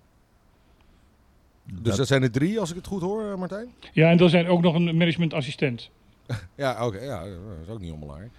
Ja. Kijk, nogmaals, eh, de BIA is een onafhankelijke zelfstandige onderneming, eh overheids-NV, die eh, op eigen, ja, hun eigen besluiten en beslissingen kunnen nemen. Tot op zekere hoogte. En eh, wij houden twee keer per jaar, we hebben één keer per avond en één keer een, een, een, ja, een vergadering met hen om te horen hoe het gaat. En vooralsnog heb ik geen enkele eh, ja, eh, vre- vreemde of rare berichten gekregen waardoor deze eh ja, dat een vacature geplaatst is. Ik juich het juist toe dat posities gevuld worden die gevuld moeten worden in een vennootschap. En dat op een transparant en openbare manier gebeurt dat de juiste persoon op de juiste plek eh, terecht kan komen voor het betere functioneren van zo'n vennootschap. Nee, nee, uiteraard. En dat is, maar, maar het is natuurlijk ook inderdaad voor ons, als we zijn allemaal gebruikers van, eh, van BIA. Het is natuurlijk op zich bijzonder als, als de hele top tegelijk, in ieder geval vacatures voor de gehele top tegelijk worden aangekondigd. Eh, maar u zegt dus, nou ja, joh, daar weet ik allemaal helemaal niks van. Dat hebben die commissarissen geregeld. En Ja. Ik ben absoluut niet op de hoogte van, van, van de achtergronden of aanloop daar naartoe en, en hoe dat verder verloopt. Nogmaals, alleen van de interim directeur weet ik dat die vervangen wordt. Eh, de andere, ja, ik weet niet. Misschien. eh, nee, ik zou niet. Ik zou hem mijn mond houden, anders krijg je ze. Jammer. Ja, wat mij Ik betreft... heb nog een vraagje Oh. eh, over een ander onderwerp, als het mag. Eh, of of eh, spreek ik voor mijn beurt? Nee hoor, nee, nee. Nooit, nee. Martijn. Jij? Ehm, er is een berichtje van de week geweest dat, eh, dat u een functie van Hennison Tielman heeft overgenomen, dat de Territorial Authorized Officer. Ja. En toen dacht ik bij mezelf van, hartstikke interessant, maar wat is het? Ah, de EU. Ja, Ja, de oh touw. Ja. Ehm, ja, de Territory of ehm, Authorized Officer. Dat is de persoon binnen elk ehm, lid, eiland, land van de OCTA. Dat is de Overseas Countries and Territories Association. Dat is een vereniging van eilanden van lidstaten van de EU. In dit geval, zoals Nederland, Frankrijk, Denemarken, en voor, ja, vroeger ook Engeland. Die eilanden die hebben dan een vereniging en, en daarin eh, functioneren wij, benaderen wij ook het EU eh, indirect en natuurlijk ook via eh, de moederland. Ehm, de, ieder van zo'n eiland, land, die heeft dan een, een, een, zoals het woord zelf zegt, de territory of um, agent is de persoon, de officiële persoon die daar het een en ander voor kan eh, tekenen of eh, besluiten eh, ja, bekrachtigen, et cetera, et cetera. Eh, normaal is dat geweest bij iedere gedeputeerde de afgelopen 7,5 jaar die ik hier in functie was. En daarvoor was dat ook zo. Ehm, wat eh, het op neerkomt is dat er met name voor de EU eh, taken er heel veel moet gebeuren. En daar was het altijd, kwam het erbij. En terwijl we er nog meer uit de EU kunnen halen. En daardoor hebben ze dan gevraagd of de gezaghebber. En ik, heb, ik word ook altijd door de EU benaderd van... kun je misschien ons helpen om dit eh, voor elkaar te krijgen? Want omdat de capaciteit en de druk enorm hier is op Bonaire... was nooit de aandacht serieus of eh, EU gericht.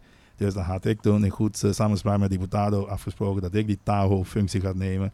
en dat ook die EU-desk min of meer onder de gezaghebber gaat zetten... En dan dat opzetten en als het goed draait wellicht in de toekomst weer overdragen aan de gedeputeerden. Het is puur om de lange termijn. En als we, zoals we nu allemaal weten, binnen een jaar zijn de verkiezingen hier. En wellicht zit er een andere figuur, maar goed, dat hoeft niet eh, de reden te zijn. Want eh, ik eh, ben als gezaghebber ook altijd, ben ik ook deels in die, die besluitingsproces naar de EU toe. Maar nu heb ik het echt als front genomen. Maar dat zal ik altijd natuurlijk met het bestuurscollege blijven doen. Maar ik heb nu min of meer de taak gekregen om ook die desk op te zetten. En van daaruit meer aandacht te besteden aan de E EU. U zegt, u zegt op te zetten. Ehm, is de functie op dit moment, eh, dus, dus eh, liaison met de EU, zorgen dat we in aanmerking komen voor, eh, voor fondsen, in ieder geval Mhm. LGO beschikbare fondsen. Want u Ja. zegt terecht, we zijn geen EU-territorium, maar er zijn Mhm. natuurlijk wel LGO-fondsen beschikbaar. Ja. Daar, waar, daar was geen ambtelijke capaciteit voor belegd. Nee, het was minimaal en het was weer, zoals ik al zei, daarnaast. Iemand die heeft een, gewoon een normale functie in een bepaalde afdeling. En die moest daarnaast ook nog EU-taken afhandelen. En dan heb je niet echt een, een, een, aandacht ervoor. En eh, dat heb ik al eh, door jaren heb ik het ook eh, voorgesteld, omdat een E EU EU-desk hier op Bonaire eh, intern bij het OLB op te zetten, dat mensen dedicated zijn op de EU-aangelegenheden en onderwerpen, want het zijn heel veel. En die nemen heel veel tijd in beslag. En eh, in, dat kader moet er iemand zijn die dat ook volledig de focus op heeft om dat voor elkaar te krijgen. En dat is aan mij om dat op te zetten. Nou, dat, is, dat, is, eh, dat, is, eh, dat, dat, was inderdaad nieuws ook voor ons. Maar even, even snel zo, hoeveel projecten zijn er vanuit de Europese Unie in de afgelopen, zeg, pak een mee, jaar, twee jaar, drie jaar, eh, gefinancierd op Bonaire? Zowel, laten we zeggen, in samenwerking met het OLB direct, als Ja. misschien met maatschappelijke organisaties? Ja, we, we- we weten allemaal de grootste project is de rioolwaterzuiverings... eh, Cloaca? Het Cloaca-project die eh, vorig jaar oktober overhandigd is aan de, te- aan de web vanuit de, de, de instanties die dat hebben eh, ehm, ja, gedaan. Met EU ook als financierder. We hebben het over de, eh, de sociale, de, de, de sporthallen die, die, die, die nu gebouwd gaan worden met Europees geld. eh, die binnenkort eh, gaan eh, eh, beginnen. We hebben ook gelden De wier eh, was niet, eh, niet iets met wier en zo? Dat Nee, nee, nee. nee. Die, Dat de, de algen bedoel je? Ja. Nee, nee, nee. Dat is nog niet eh, zover. Daar, zijn we, daar willen we iets mee gaan doen. Ja. Maar de, de, de, de riool of de cloacas zelf, er zijn nog steeds eh, bijvoorbeeld aansluitingen bij eh Belnem. Recent zien jullie ook een, een groef eh, gegraven. Dat zijn allemaal van EU-geld die daar allemaal, allemaal nieuwe huizen en hotels op aangesloten moeten worden. En wij hebben in de nieuwe projecten, lopende projecten, hebben we ook ingetekend voor waterzuivering. en Bonaire groeit. En er wordt nu al gekeken om de capaciteit die we hier hebben te verdubbelen. Uh, en dus uh, het, gaat heel hard en dat uh, zien we al dat dat uh, extra capaciteit, capaciteit, nodig is om die rioolwaterzuivering uh, te verdubbelen. Heb jij een leuk Eurovisie liedje even voor de korte break? Of, uh? Nou, we zullen gewoon een korte break doen met een liedje. Ja, Iets uit de top 40. Uh, bijvoorbeeld Jax Jones, Where Did You Go? Die heb ik nu klaarstaan. Weet je wat, ik draai hem gewoon.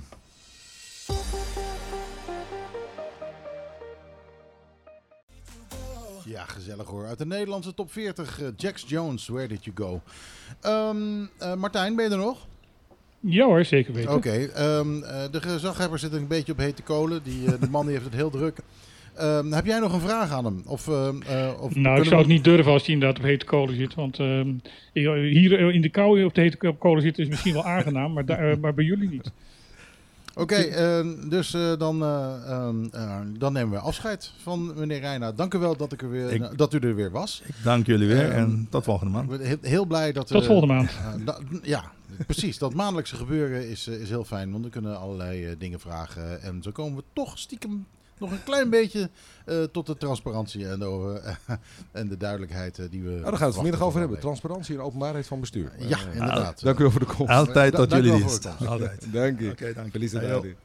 Ja, Arjen, over transparantie gesproken. Ja. jij gaat zo meteen een cursus geven, is Klopt. het niet? Ja, ik ga een cursus geven. dat heb ik in het verleden veel gedaan, maar de, de laatste tijd zien we dat vraagstukken rondom openbaarheid van bestuur ja, daar hebben we wetgeving voor en daar is rechtspraak over van, van wat een overheid eigenlijk verplicht is te publiceren aan informatie en documenten en besluiten. Uh, en we lopen de laatste tijd, en dat heeft ook weer misschien met die groei van het eiland te maken, zal ik maar, uh, zal ik maar zeggen, natuurlijk vaker aan tegen onderwerpen waar uh, de samenleving of delen van de samenleving zich van afvragen. Hoe is dat besluit nou precies tot stand gekomen? Of, of hoe is die regel of dat beleid nou precies tot stand gekomen? En hoe wordt het gehandhaafd en geïmplementeerd? En wat zijn de gevolgen voor mij en mijn omgeving? Nou, omdat dat zo is, uh, um, um, ik heb een bedrijfje, maar ik vind het belangrijk dat je dit soort dingen uh, ook met elkaar openlijk uh, en, en, en, gratis toegankelijk af en toe eens deelt. Van wat zijn nou de principes achter openbaarheid van bestuur en dergelijke. Dus vanmiddag doen we weer eens een keer zo'n zo'n sessie. En dat is om vier uur in het Terramar Museum. Het, het, liep, het, was best druk met de aanmelding, dus het zit vol al vanmiddag. Maar, ja, dat is fantastisch. Ja, maar er werd een beetje over ingeschreven. Dus, dus ik ga in ieder geval um, die, zeg maar die die korte um, um, gratis um, versie van vanmiddag, die gaan we uh, binnenkort even een keertje herhalen. Oh, Oké, dus dat is, uh, nou, dat is hartstikke goed. Nou, zoals je weet, uh, want je, ja, je de, adviseert ons er zelf ook bij. wij hebben nu twee WOP-verzoeken lopen bij de overheid. Um, en nou ja, daar kwam dus niet genoeg uit. En daarvoor zijn we naar de rechter gestapt. Maar ja, goed, dat gaat natuurlijk ook niet van de ene dag op de andere. Uh, dus daar is geen nieuws, daar zitten we op te wachten. Maar uh, ik vind het een erg positieve ontwikkeling dat er nu meer mensen zijn die zeggen van ja, wacht eens eventjes, ik wil eens even weten hoe dat zit. Ja, en wat je ziet is, dat zie ik ook aan de aanmeldingen en, en wat voor mensen dat zijn. Of laten we zeggen in welke maatschappelijke organisaties en dergelijke die actief zijn. Eh, wat, wat ik zie dat helpt is dat ik het, ik, ik doe het in het. Eh, eh, en dat, dat is dus inclusief de juridische termen, inclusief de, alles wat we normaal gesproken onder onze constitutie in het Nederlands opschrijven in bijvoorbeeld wet en regelgeving. En dat, dat, verdra dat, dat is belangrijk, vind ik, omdat dat toch ook wel weer de drempel verlaagt eh, ehm, voor, voor mensen die, die gewoon, zoals dat ook hoort, vind ik zelf, eh, gewoon papiamento spreken. En Ja. eh, dan is het allemaal weer wat eh, toegankelijker. Ja, precies. Nou ja, Laten wij ernaar streven dat Bonaire niet alleen Blue Destination is, maar ook het meest transparante eiland van de wereld. Zo is het. Transparent destination, dat Ja. is wat wij zijn. Eh, helemaal goed. Martijn, ehm, Ja. Ja, hebben we nog eh, een- hebben we nieuwspunten? Jij, jij verzorgt altijd het nieuws in dit programma. En eh, ja, we zijn nu eigenlijk heel anders begonnen. Ehm, eh, zijn we al aan het coronanieuws toe? Ik wou eigenlijk zeggen van jongens, Daar beginnen we altijd één mee. ding, ik wil één ding over corona zeggen, namelijk 59. Dat zijn het aantal besmettingen die er op dit moment zijn. En dat is ten opzichte van een paar weken geleden, nog geen maand geleden, toen we er bijna duizend hadden, is dat natuurlijk een gigantische achteruitgang. Zo, dat is behoorlijk. Ja. En eigenlijk is dat het enige wat ik vandaag erover over corona wil zeggen. Laten we gewoon het vieren, het feit vieren dat we eigenlijk niks belangrijks over corona te vertellen hebben. Ja, precies. precies. Eh, Oké, dus nou, dat slaan we over. Eh, op de lijst, verder nog iets?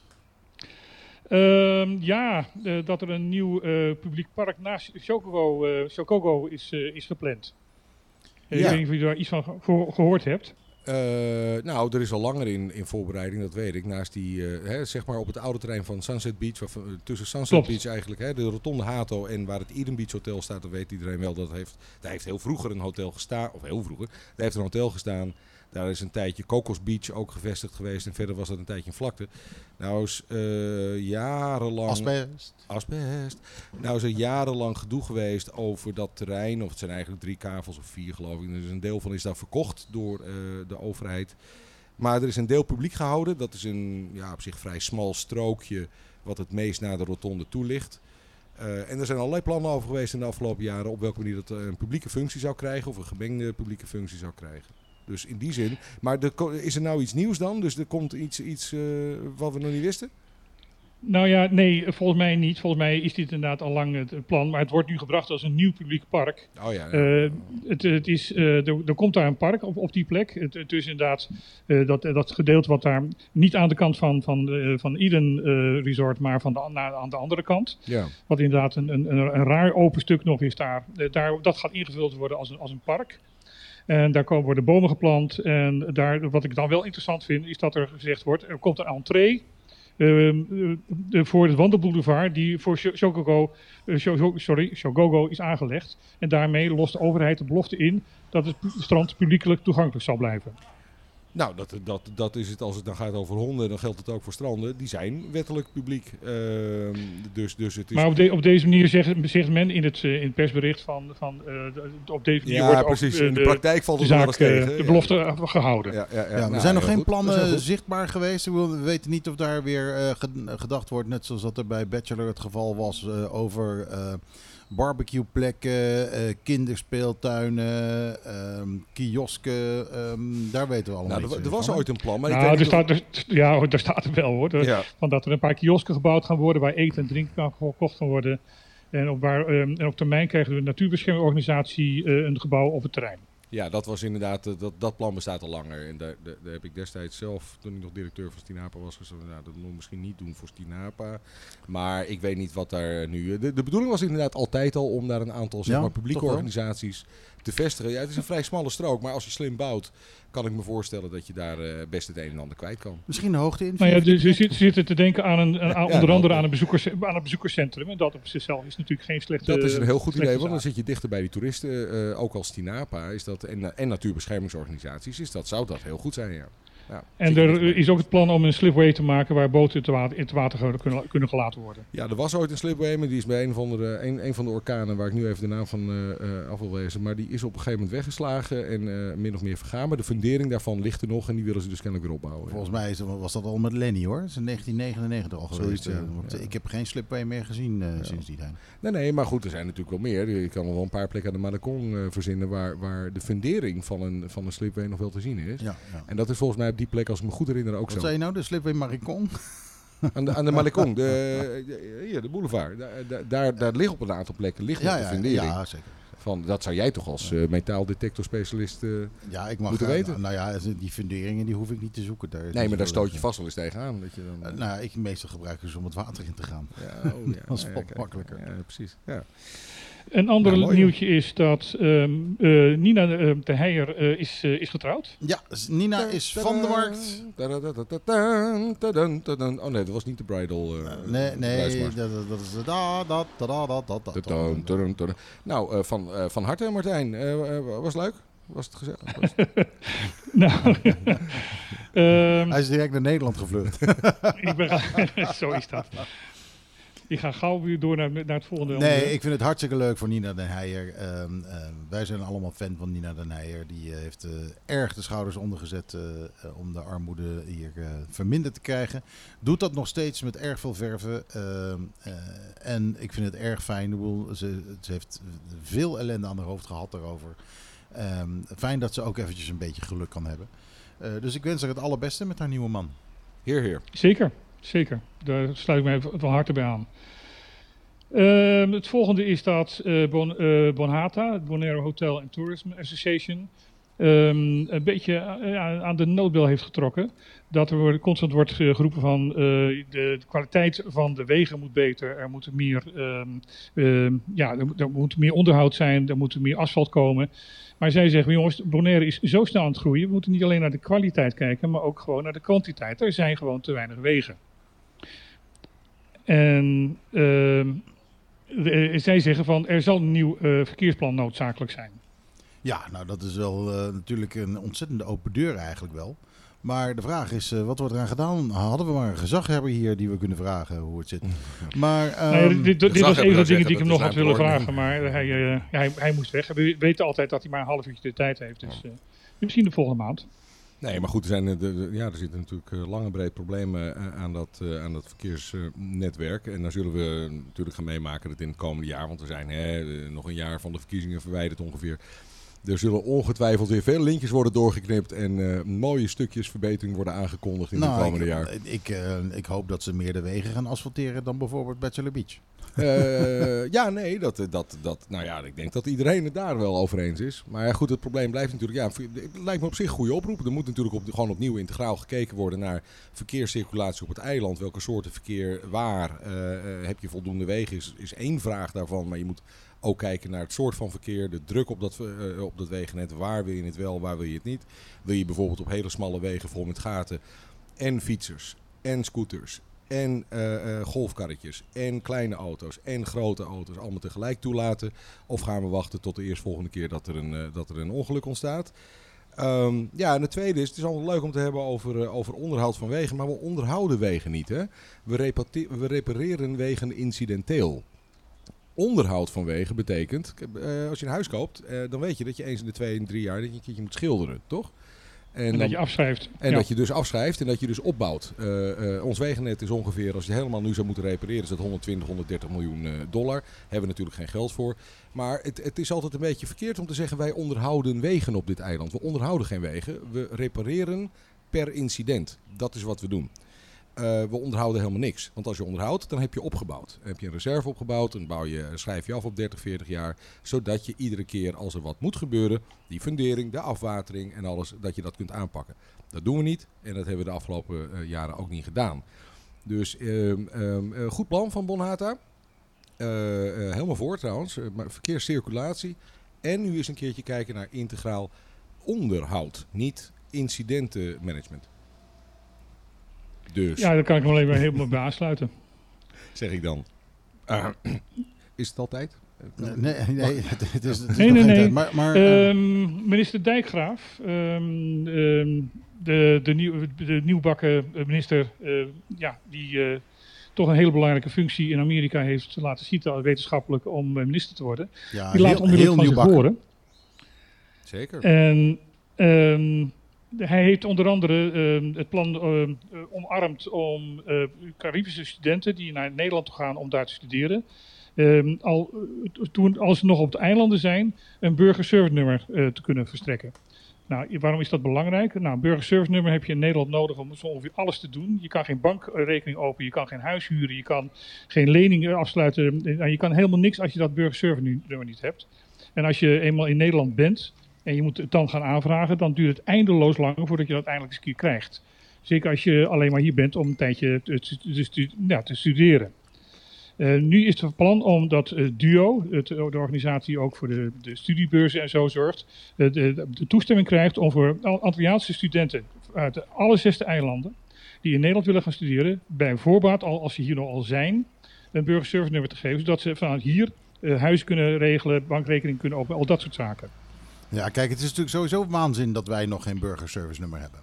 Hier. Nou, maar dit geldt niet alleen voor de, de, drie eh BES-eilanden, maar dit geldt ook voor de andere drie landen. En Ja, daar ja. zou het sowieso eh, eh, niet kunnen, normaal gesproken, omdat ze een ander, uit een ander, land komen. Ja, dus dat- kijk, dat ze dat mogelijk maken, ehm, eh, prima. Maar kijk, het had natuurlijk al lang zo moeten zijn dat wij als Nederlanders, wonend in Nederland, hier op de Besse eilanden, gewoon een burgerservice moet, een nummer moeten Ja, vind je hebben. dat? We hebben toch een Ja. Cedula-nummer. Waar, waar, waarom kan aan een Nederlands systeem niet ons Cedula-nummer worden gekoppeld? Waarom, moeten, wel- waarom eh, moeten al die studenten al jaren eh, naar Nederland zonder dat ze inderdaad, zoals Martijn terecht zegt, ook maar iets kunnen? Kijk, ik vind, ik vind het, Het ik duurt vind het een een prima jaar, hè? oplossing. Het duurt een jaar in Ik vind Nederland. het een prima oplossing, maar ik heb bijvoorbeeld geen BSN-nummer. Eh, b- dat heb ik nooit gehad ook. Ik had een Sophie-nummer eh, vroeger, maar ik heb geen BSN-nummer. Maar ik heb wel een Cedula-nummer. Ik sta al geregistreerd bij een overheid. Wa- wa- waarom kan mijn Cedula-nummer, overigens dat geldt ook voor mijn Bonaireaanse rijbewijs, mijn, mijn, mijn, waarom kan dat niet gewoon in het Nederlands? Volgens mij is dat een, een, een, een klein eh, stukje software eh, regeltje extra toevoegen. en tuurlijk. ik ik, ben, maar ik dat- ben maar het dat is potato potato. eens hoor. klaar. Dat Wat, is wat, moet ik met die Hollandse onzin van een BSN-nummer? Prima dat je Cedula-nummer je BSN-nummer wordt, maar, eh, maar je moet iets hebben. Je moet op een of andere manier Ja, ja, meetellen. ja, en we prima. tellen niet mee. Nee, maar het eens. Nee, oké. Maar goed, ik, ik, ik, ik zit nu een beetje te zeuren, want we zitten hier al twee uur. Maar het is, het is heel goed natuurlijk dat, die oplo- dat er een oplossing komt voor, voor de studenten die naar, eh, naar Nederland gaan. Ehm, dat is natuurlijk gewoon heel goed. eh, want het is belachelijk dat je daar allemaal zo lang op moet wachten. Omdat banken en andere instellingen vragen om zo'n nummer. En zonder eh, dat nummer kom je niet verder. Dat is Ik hoop alleen dat het een eerste stap is naar iedereen een BSN-nummer hier. Ja, Want, het is, nee. dan- want het is natuurlijk veel makkelijker als iedereen hier al een BSN-nummer heeft. Of inderdaad, wat jij zegt, dat je Cedula-nummer in Nederland als BSN-nummer geldt. Ja, eh, Eh, wat maakt het uit als je maar een uniek nummer hebt, waardoor ze weten dat jij jij bent? ja, exact. Nou, dat is een beetje mijn punt. Ik, ik, vind dat, ik vind dat dat het belangrijkste mag voor mij ook een letter zijn, I don't care. Kruisje. Eh, ja, een liedje. Een liedje. Je kunt mensen ook identificeren aan hun stem, aan de vorm van hun oor, aan de hè, eh, nummers. Allemaal zo achterhaald, joh. Ja, nummers. ja precies. eh, eh, vingerafdrukken, dat soort Ja. dingen. Hé, hey, eh, Patrick komt, Hey. eh, komt binnen. Patrick, hallo. Ehm, eh, kun jij jingles draaien? Eh, ja, dat De- kan ik. ja, heb jij... God, ja, het was wel stil de afgelopen... Ja, ja, een jingletje. Heb jij eh, een, een, heb jij jingles? Heb, heb, heb je, ik, ik heb nou ook een hele leuke. Eh, dat vindt, eh, vindt Arjen ook leuk. Ehm, ik heb het een synthesizer? Ik een leuke Vega-hit. Oh, nou leuk. Ja, Dus heb je een jingletje eh, voor me? De VG-hit. Kijk hoor, eerst, het, ja, eerst moet je het BSN-nummer intypen. Ja, precies. en dan kan je een jingletje doen. Nou, het Heb je is, hem al of eh, niet? We zijn, we, zijn, we zijn even... Jongens, het ligt eh, echt niet aan ons. Het zit gewoon, er zit vertraging in jullie radio momenteel. Het eh, duurt allemaal wat langer aan jullie kant. Ik snap niet wat er met jullie aan de hand is.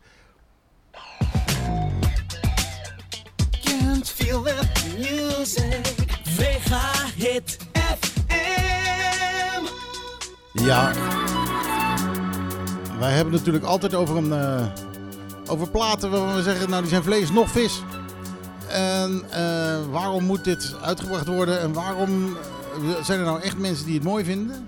Nou, dit is er zo eentje. Eh, dit is Lude. L-U-D-E. Dit staat in de tipperade in Nederland op dit moment. Ik vind het origineel wel leuk. Het is, ja precies, het is eh, Ja, Colin is Hay nou- zelf. Het is echt helemaal niks. Het is die zanger zelf. En het is inderdaad Down Under. I met a strange lady. She met- maar ze hebben het wel weer. Ze hebben het wel echt weer heel erg veel geweld aangedaan. Ja, ze hebben heel, het is verschrikkelijk dit. Ze hebben het Dat- nummer over de Koran laten springen. En, en vervolgens hebben ze het eh, in mijn gevoel laten bijten. Ja, je hoort het, dit is gewoon een zware drum en bass dit. Jezus, wat een... eh, Oh, sorry, pardon. Eh, wat een ellende dit, joh. Maar die zanger heeft dus zijn naam eraan verbonden. Die heeft er zelf, eh, zelf ingezongen. Ja, niemand, niemand, je, je niemand krijgt er kent gewoon hem meer. slapeloze nachten van, van zo'n plaat. Ja, nou ja, dat is denk ik ook de bedoeling. Eh, maar ja, misschien vinden ze het mooi in Australië, waar het vandaan komt. Eh, voor, degene die het vergeten is, de VG-hit is natuurlijk een vast eh, terugkerend onderdeel in dit programma waarin we Caribisch radio maken. Dat wil zeggen veel door de muziek heen praten. Ja, precies. Voor het geval u dacht, wat zitten en, die nou jongens erop? wat je hoort is dus Down Under. Ja. Oorspronkelijk van eh, Man at Work.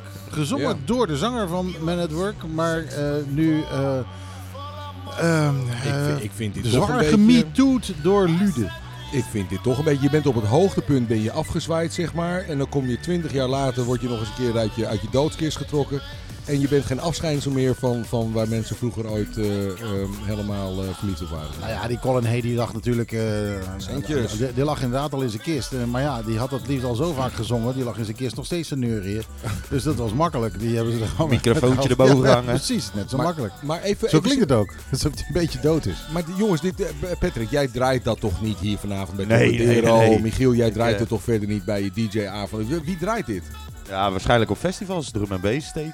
Dat soort dingen. hè. Dat mixen ze dan weer een beetje mee. En als er dan iets eh, eh, van een bekend nummer wat iedereen kent in terugkomt, dan gaat iedereen altijd helemaal los. Ja, er gebeurt in de muziek. Dat ze denken van, kijk, Dat een is- lijkje en het sterft nog een beetje. Nou, dan zetten ze de microfoon erbij en dan moet je opletten. Dus na een pilletje Ja. of vijf eh, klinkt dit leuk, wou je zeggen. ja, misschien. Nou ja, als jij je. echt een drum en bent en er komt eindelijk een keer iets wat je weer herkent van, van je normale leven, zeg maar. Dan, Ja. dan staan, vinden ze dat altijd leuk. Oh, dan, dus het is eigenlijk wel slim, dit. Ja, Dit nou, soort dingen werken op nou, festivals Wat wel, vooral ja. slim is, is dat... eh, eh, Ik had alleen wat het meer van het lang. origineel erin gelaten. Het duurt, het duurt twee minuten, het is alweer afgelopen. Dus dat is, eh, dat, dat is het fijne eraan. Nou, Maar ik moest het even laten horen. Ik denk van nou, dit is echt vlees, eh, nog vis. Ik, dus eh, vandaar eh, weer even een leuke veegheid. ja. Eh Martijn, ben je er nog? Ik ben er nog. Eh, ik dacht dat je er misschien eh, eh, de verbinding had verbroken bij het aanhoren hiervan. Abonnement Nou, ik moest even voor eh, een, een, een lichte opwelling van vanuit mijn maag naar de toilet te lopen. Van dit, nummer. maar eh, Dank, je, da- dank je, Martijn. Dat, dat eh, is... ja, goed. Zal, zal ik nu een echt muziekje draaien? nou, doe jij dat eens. Want, Dat is we, we, gaan, we, gaan over, we gaan wel bijna stoppen al. Hè? Oh, ja, ja, ah joh, nee, doe Dus maar dan niet, kunnen we joh. nog beter Oh nee, nee, nee, dan ga ik er even op. Blijf, blijf ik er Even even, kijken. op Nou. Martijn die had natuurlijk weer, ondanks dat hij eh, in Terra Frio zit, die had natuurlijk weer keurig netjes een lijstje voor ons voorbereid. Heel even kijken wa- wat jij daarna nog op... nou, eh, de, de één één ding wat we nog moeten behandelen is dat er dus weer een nieuw plan ligt voor Bolivia. Ja, maar die, die, dit, dit is, dan een, eh, dit is een idee. Dat is waarschijnlijk nog geen plan. Dat is gewoon weer een idee, ja. Ja. ja. Een plan is definitief, toch? Is er al een bouwvergunning? Is er al... Nee, toch? Maar wat is het Nee, idee er is, dan? nog geen, er is nog geen, maar ehm, de, de, de, de stichting die hier het, ja, een beetje bescherming probeert te bieden aan, aan, de, aan de plantage, Ja. zegt van dit is nou alweer het zesde plan eh, en de zes, zesde verandering die we nu meemaken. Jongens, wat willen jullie nou eigenlijk? Nou, ik denk wat ze willen is eh, heel Bolivia eh, onder beton storten, maar dat, eh, dat mogen ze niet. Nee, geen stemming maken, Bobby. Nee, nee, ja, nee laten we wel zijn. Ze willen bouwen. Ja, natuurlijk. Ze willen hun inv- inv- investering terugverdienen. Linksom of rechtsom willen ze bouwen. Maar, wat, maar wat is nou, even, even de karakteristiek, wat is nou de karakteristiek van het nieuwe plan dan? Eh, is dat eh, er toch weer een hoop hu- huizen worden gebouwd, dat, eh, maar dat 85% eh, open landschap blijft. Ja. Ehm, dat, ehm, ja, dat er beheer komt, dat er natuurstel moet komen. Ja. En ehm, ja, eh, het gebied heeft een grote eh, cultu- cultuurhistorische en landschappelijke waarde, die door- verloren dreigt te gaan. Eh, en daar moet er dus een, een ontwikkeling komen voor een, als landschapspark. Nou ja, het, het- volgens mij, ik hoor principes die we al langer horen. Maar de grote vraag eh, wordt nu natuurlijk inderdaad, wa- wat verder nog de varianten worden die eh, op tafel komen. Maar de grote vraag wordt natuurlijk, krijg je hier de overheid uiteindelijk mee, ook al is het eigendomsgrond, maar krijg je de overheid mee op het creëren van, van, van eigenlijk eh, ja, een groot volume Mhm. aan bebouwing daar. Want ja, 15%, 85%. Ja, ze, ze praten nu in dat nieuwe plan over een derde bouwkern. Eh, Dus je hebt Hinkel, je hebt eh, Kralendijk en dan zou dus dit al een, een, een derde kern erbij gaan worden. Want dat is, dan, dan praat je toch over ja, toch wel wel heel veel huizen en, en, en, en een grote hoeveelheid. Mijn mond zat vol, eh, Martijn. Maar ik, heb, ik heb er geen enkele moeite mee om door te praten. Maar na- nadat jij net vertelt over je, over je hygiënische eh, ervaringen, dacht ik, laat ik het even niet doen. Nee, maar Het was alleen, het was alleen aandrang, hè? het ging niet verder. Mm, Maar is nou ook nog dat steeds... was zo erg. oh jee. is het, Ehm, is- tamarijn, hè? Juicy tamarijn helpt. Als dat... Nou, goed. eh, we zijn nu al ongeveer... Nee, eh, Waarom? eh, Michiel, rommel? Michiel moet die gewoon niet meer dat soort platen draaien. Maar Nee, eh. nee, dat, nee, we kregen er allemaal wel een beetje aandrang van, eh Michiel. Dat, eh, het ging wel wat te ver. Maar goed, nee, goed. ehm, ja, precies. dit, ja, dit zijn van die uitzendingen waar je, eh, eh, jongens en meisjes, af en toe eventjes die la- Het gaat lekker, hè? Het gaat gewoon lekker twee uur lang.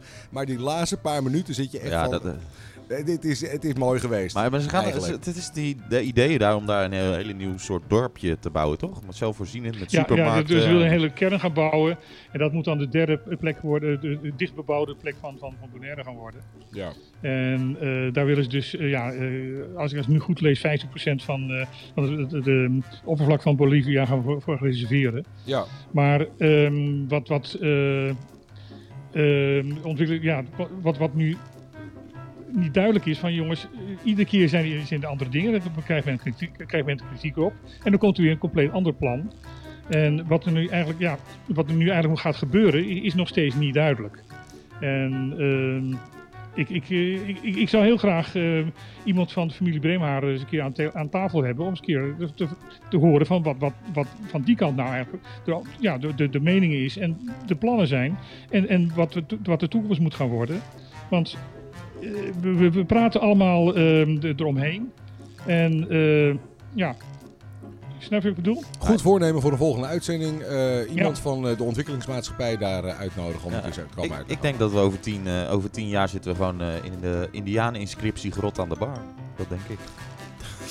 We feestjes geven daar. Ja, inderdaad. De Dat klinkt, Inscriptions dat klinkt allemaal iets te, iets te, iets te plastic eh, toeristisch, maar eh, het, eh, ik begrijp je punt en eh, we zullen het wel zien. Gaan we allemaal naar de Kluk vanavond? Allemaal net gelukkig. Eh volgens mij zijn we er een beetje doorheen eh, eh, inmiddels, eh, Ja. chef. Dat is is de zo. tijd, de hoogste tijd. Dat is zo. Nou, we hebben eh, eh, twee uur hebben we ons er doorheen weten te slaan. Ja, ja. Dat gaan we volgende week gewoon weer doen. ja, Van 12 tot 2. nou lijkt me heel goed. Zonder gezaghebber dan. Ehm Oh. Maar, ehm, Oh, waarom niet? Oh, oh, die komt eens in de maand. Ja, ja, ja. Eh, Kom jij volgende week weer? Is, is Martijn dan nog niet terug? Nee, nee, die, blijft, die blijft nog twee keer weg. Nou, ik, eh, als, jullie dat, eh, als jullie dat leuk vinden, dan, dan, dan denk ik het wel, ja. We ja. gaan wel proberen om, om hem er weer in te prikken. Dat, dat natuurlijk wel, anders hebben we geen nieuws. Ja. Nee, maar is goed joh. Gezellig. Eh, en, en dan had je altijd, je had, als ik het nog goed herinner uit de, de oprichting van, eh, van het programma, je had al zo'n rare afsluiting had jij. Ja, ja wat, wat was het ook alweer? die Had jij daar niet een... eh, Het is ook het wachtwoord van, ons, van onze e-mail, als ik me niet vergis. ja, ja, ja, dat klopt. Dat klopt, dat zal ik even veranderen. Met wat, met, met wat aanpassingen hoor. Met wat aanpassingen. Daar zit de hele WOP, de hele WOP-uitwisseling zit erin. Dus als je het wil zien, Jongens. daar komt ie. 1, 2, 3. Ajootje, cadeautje.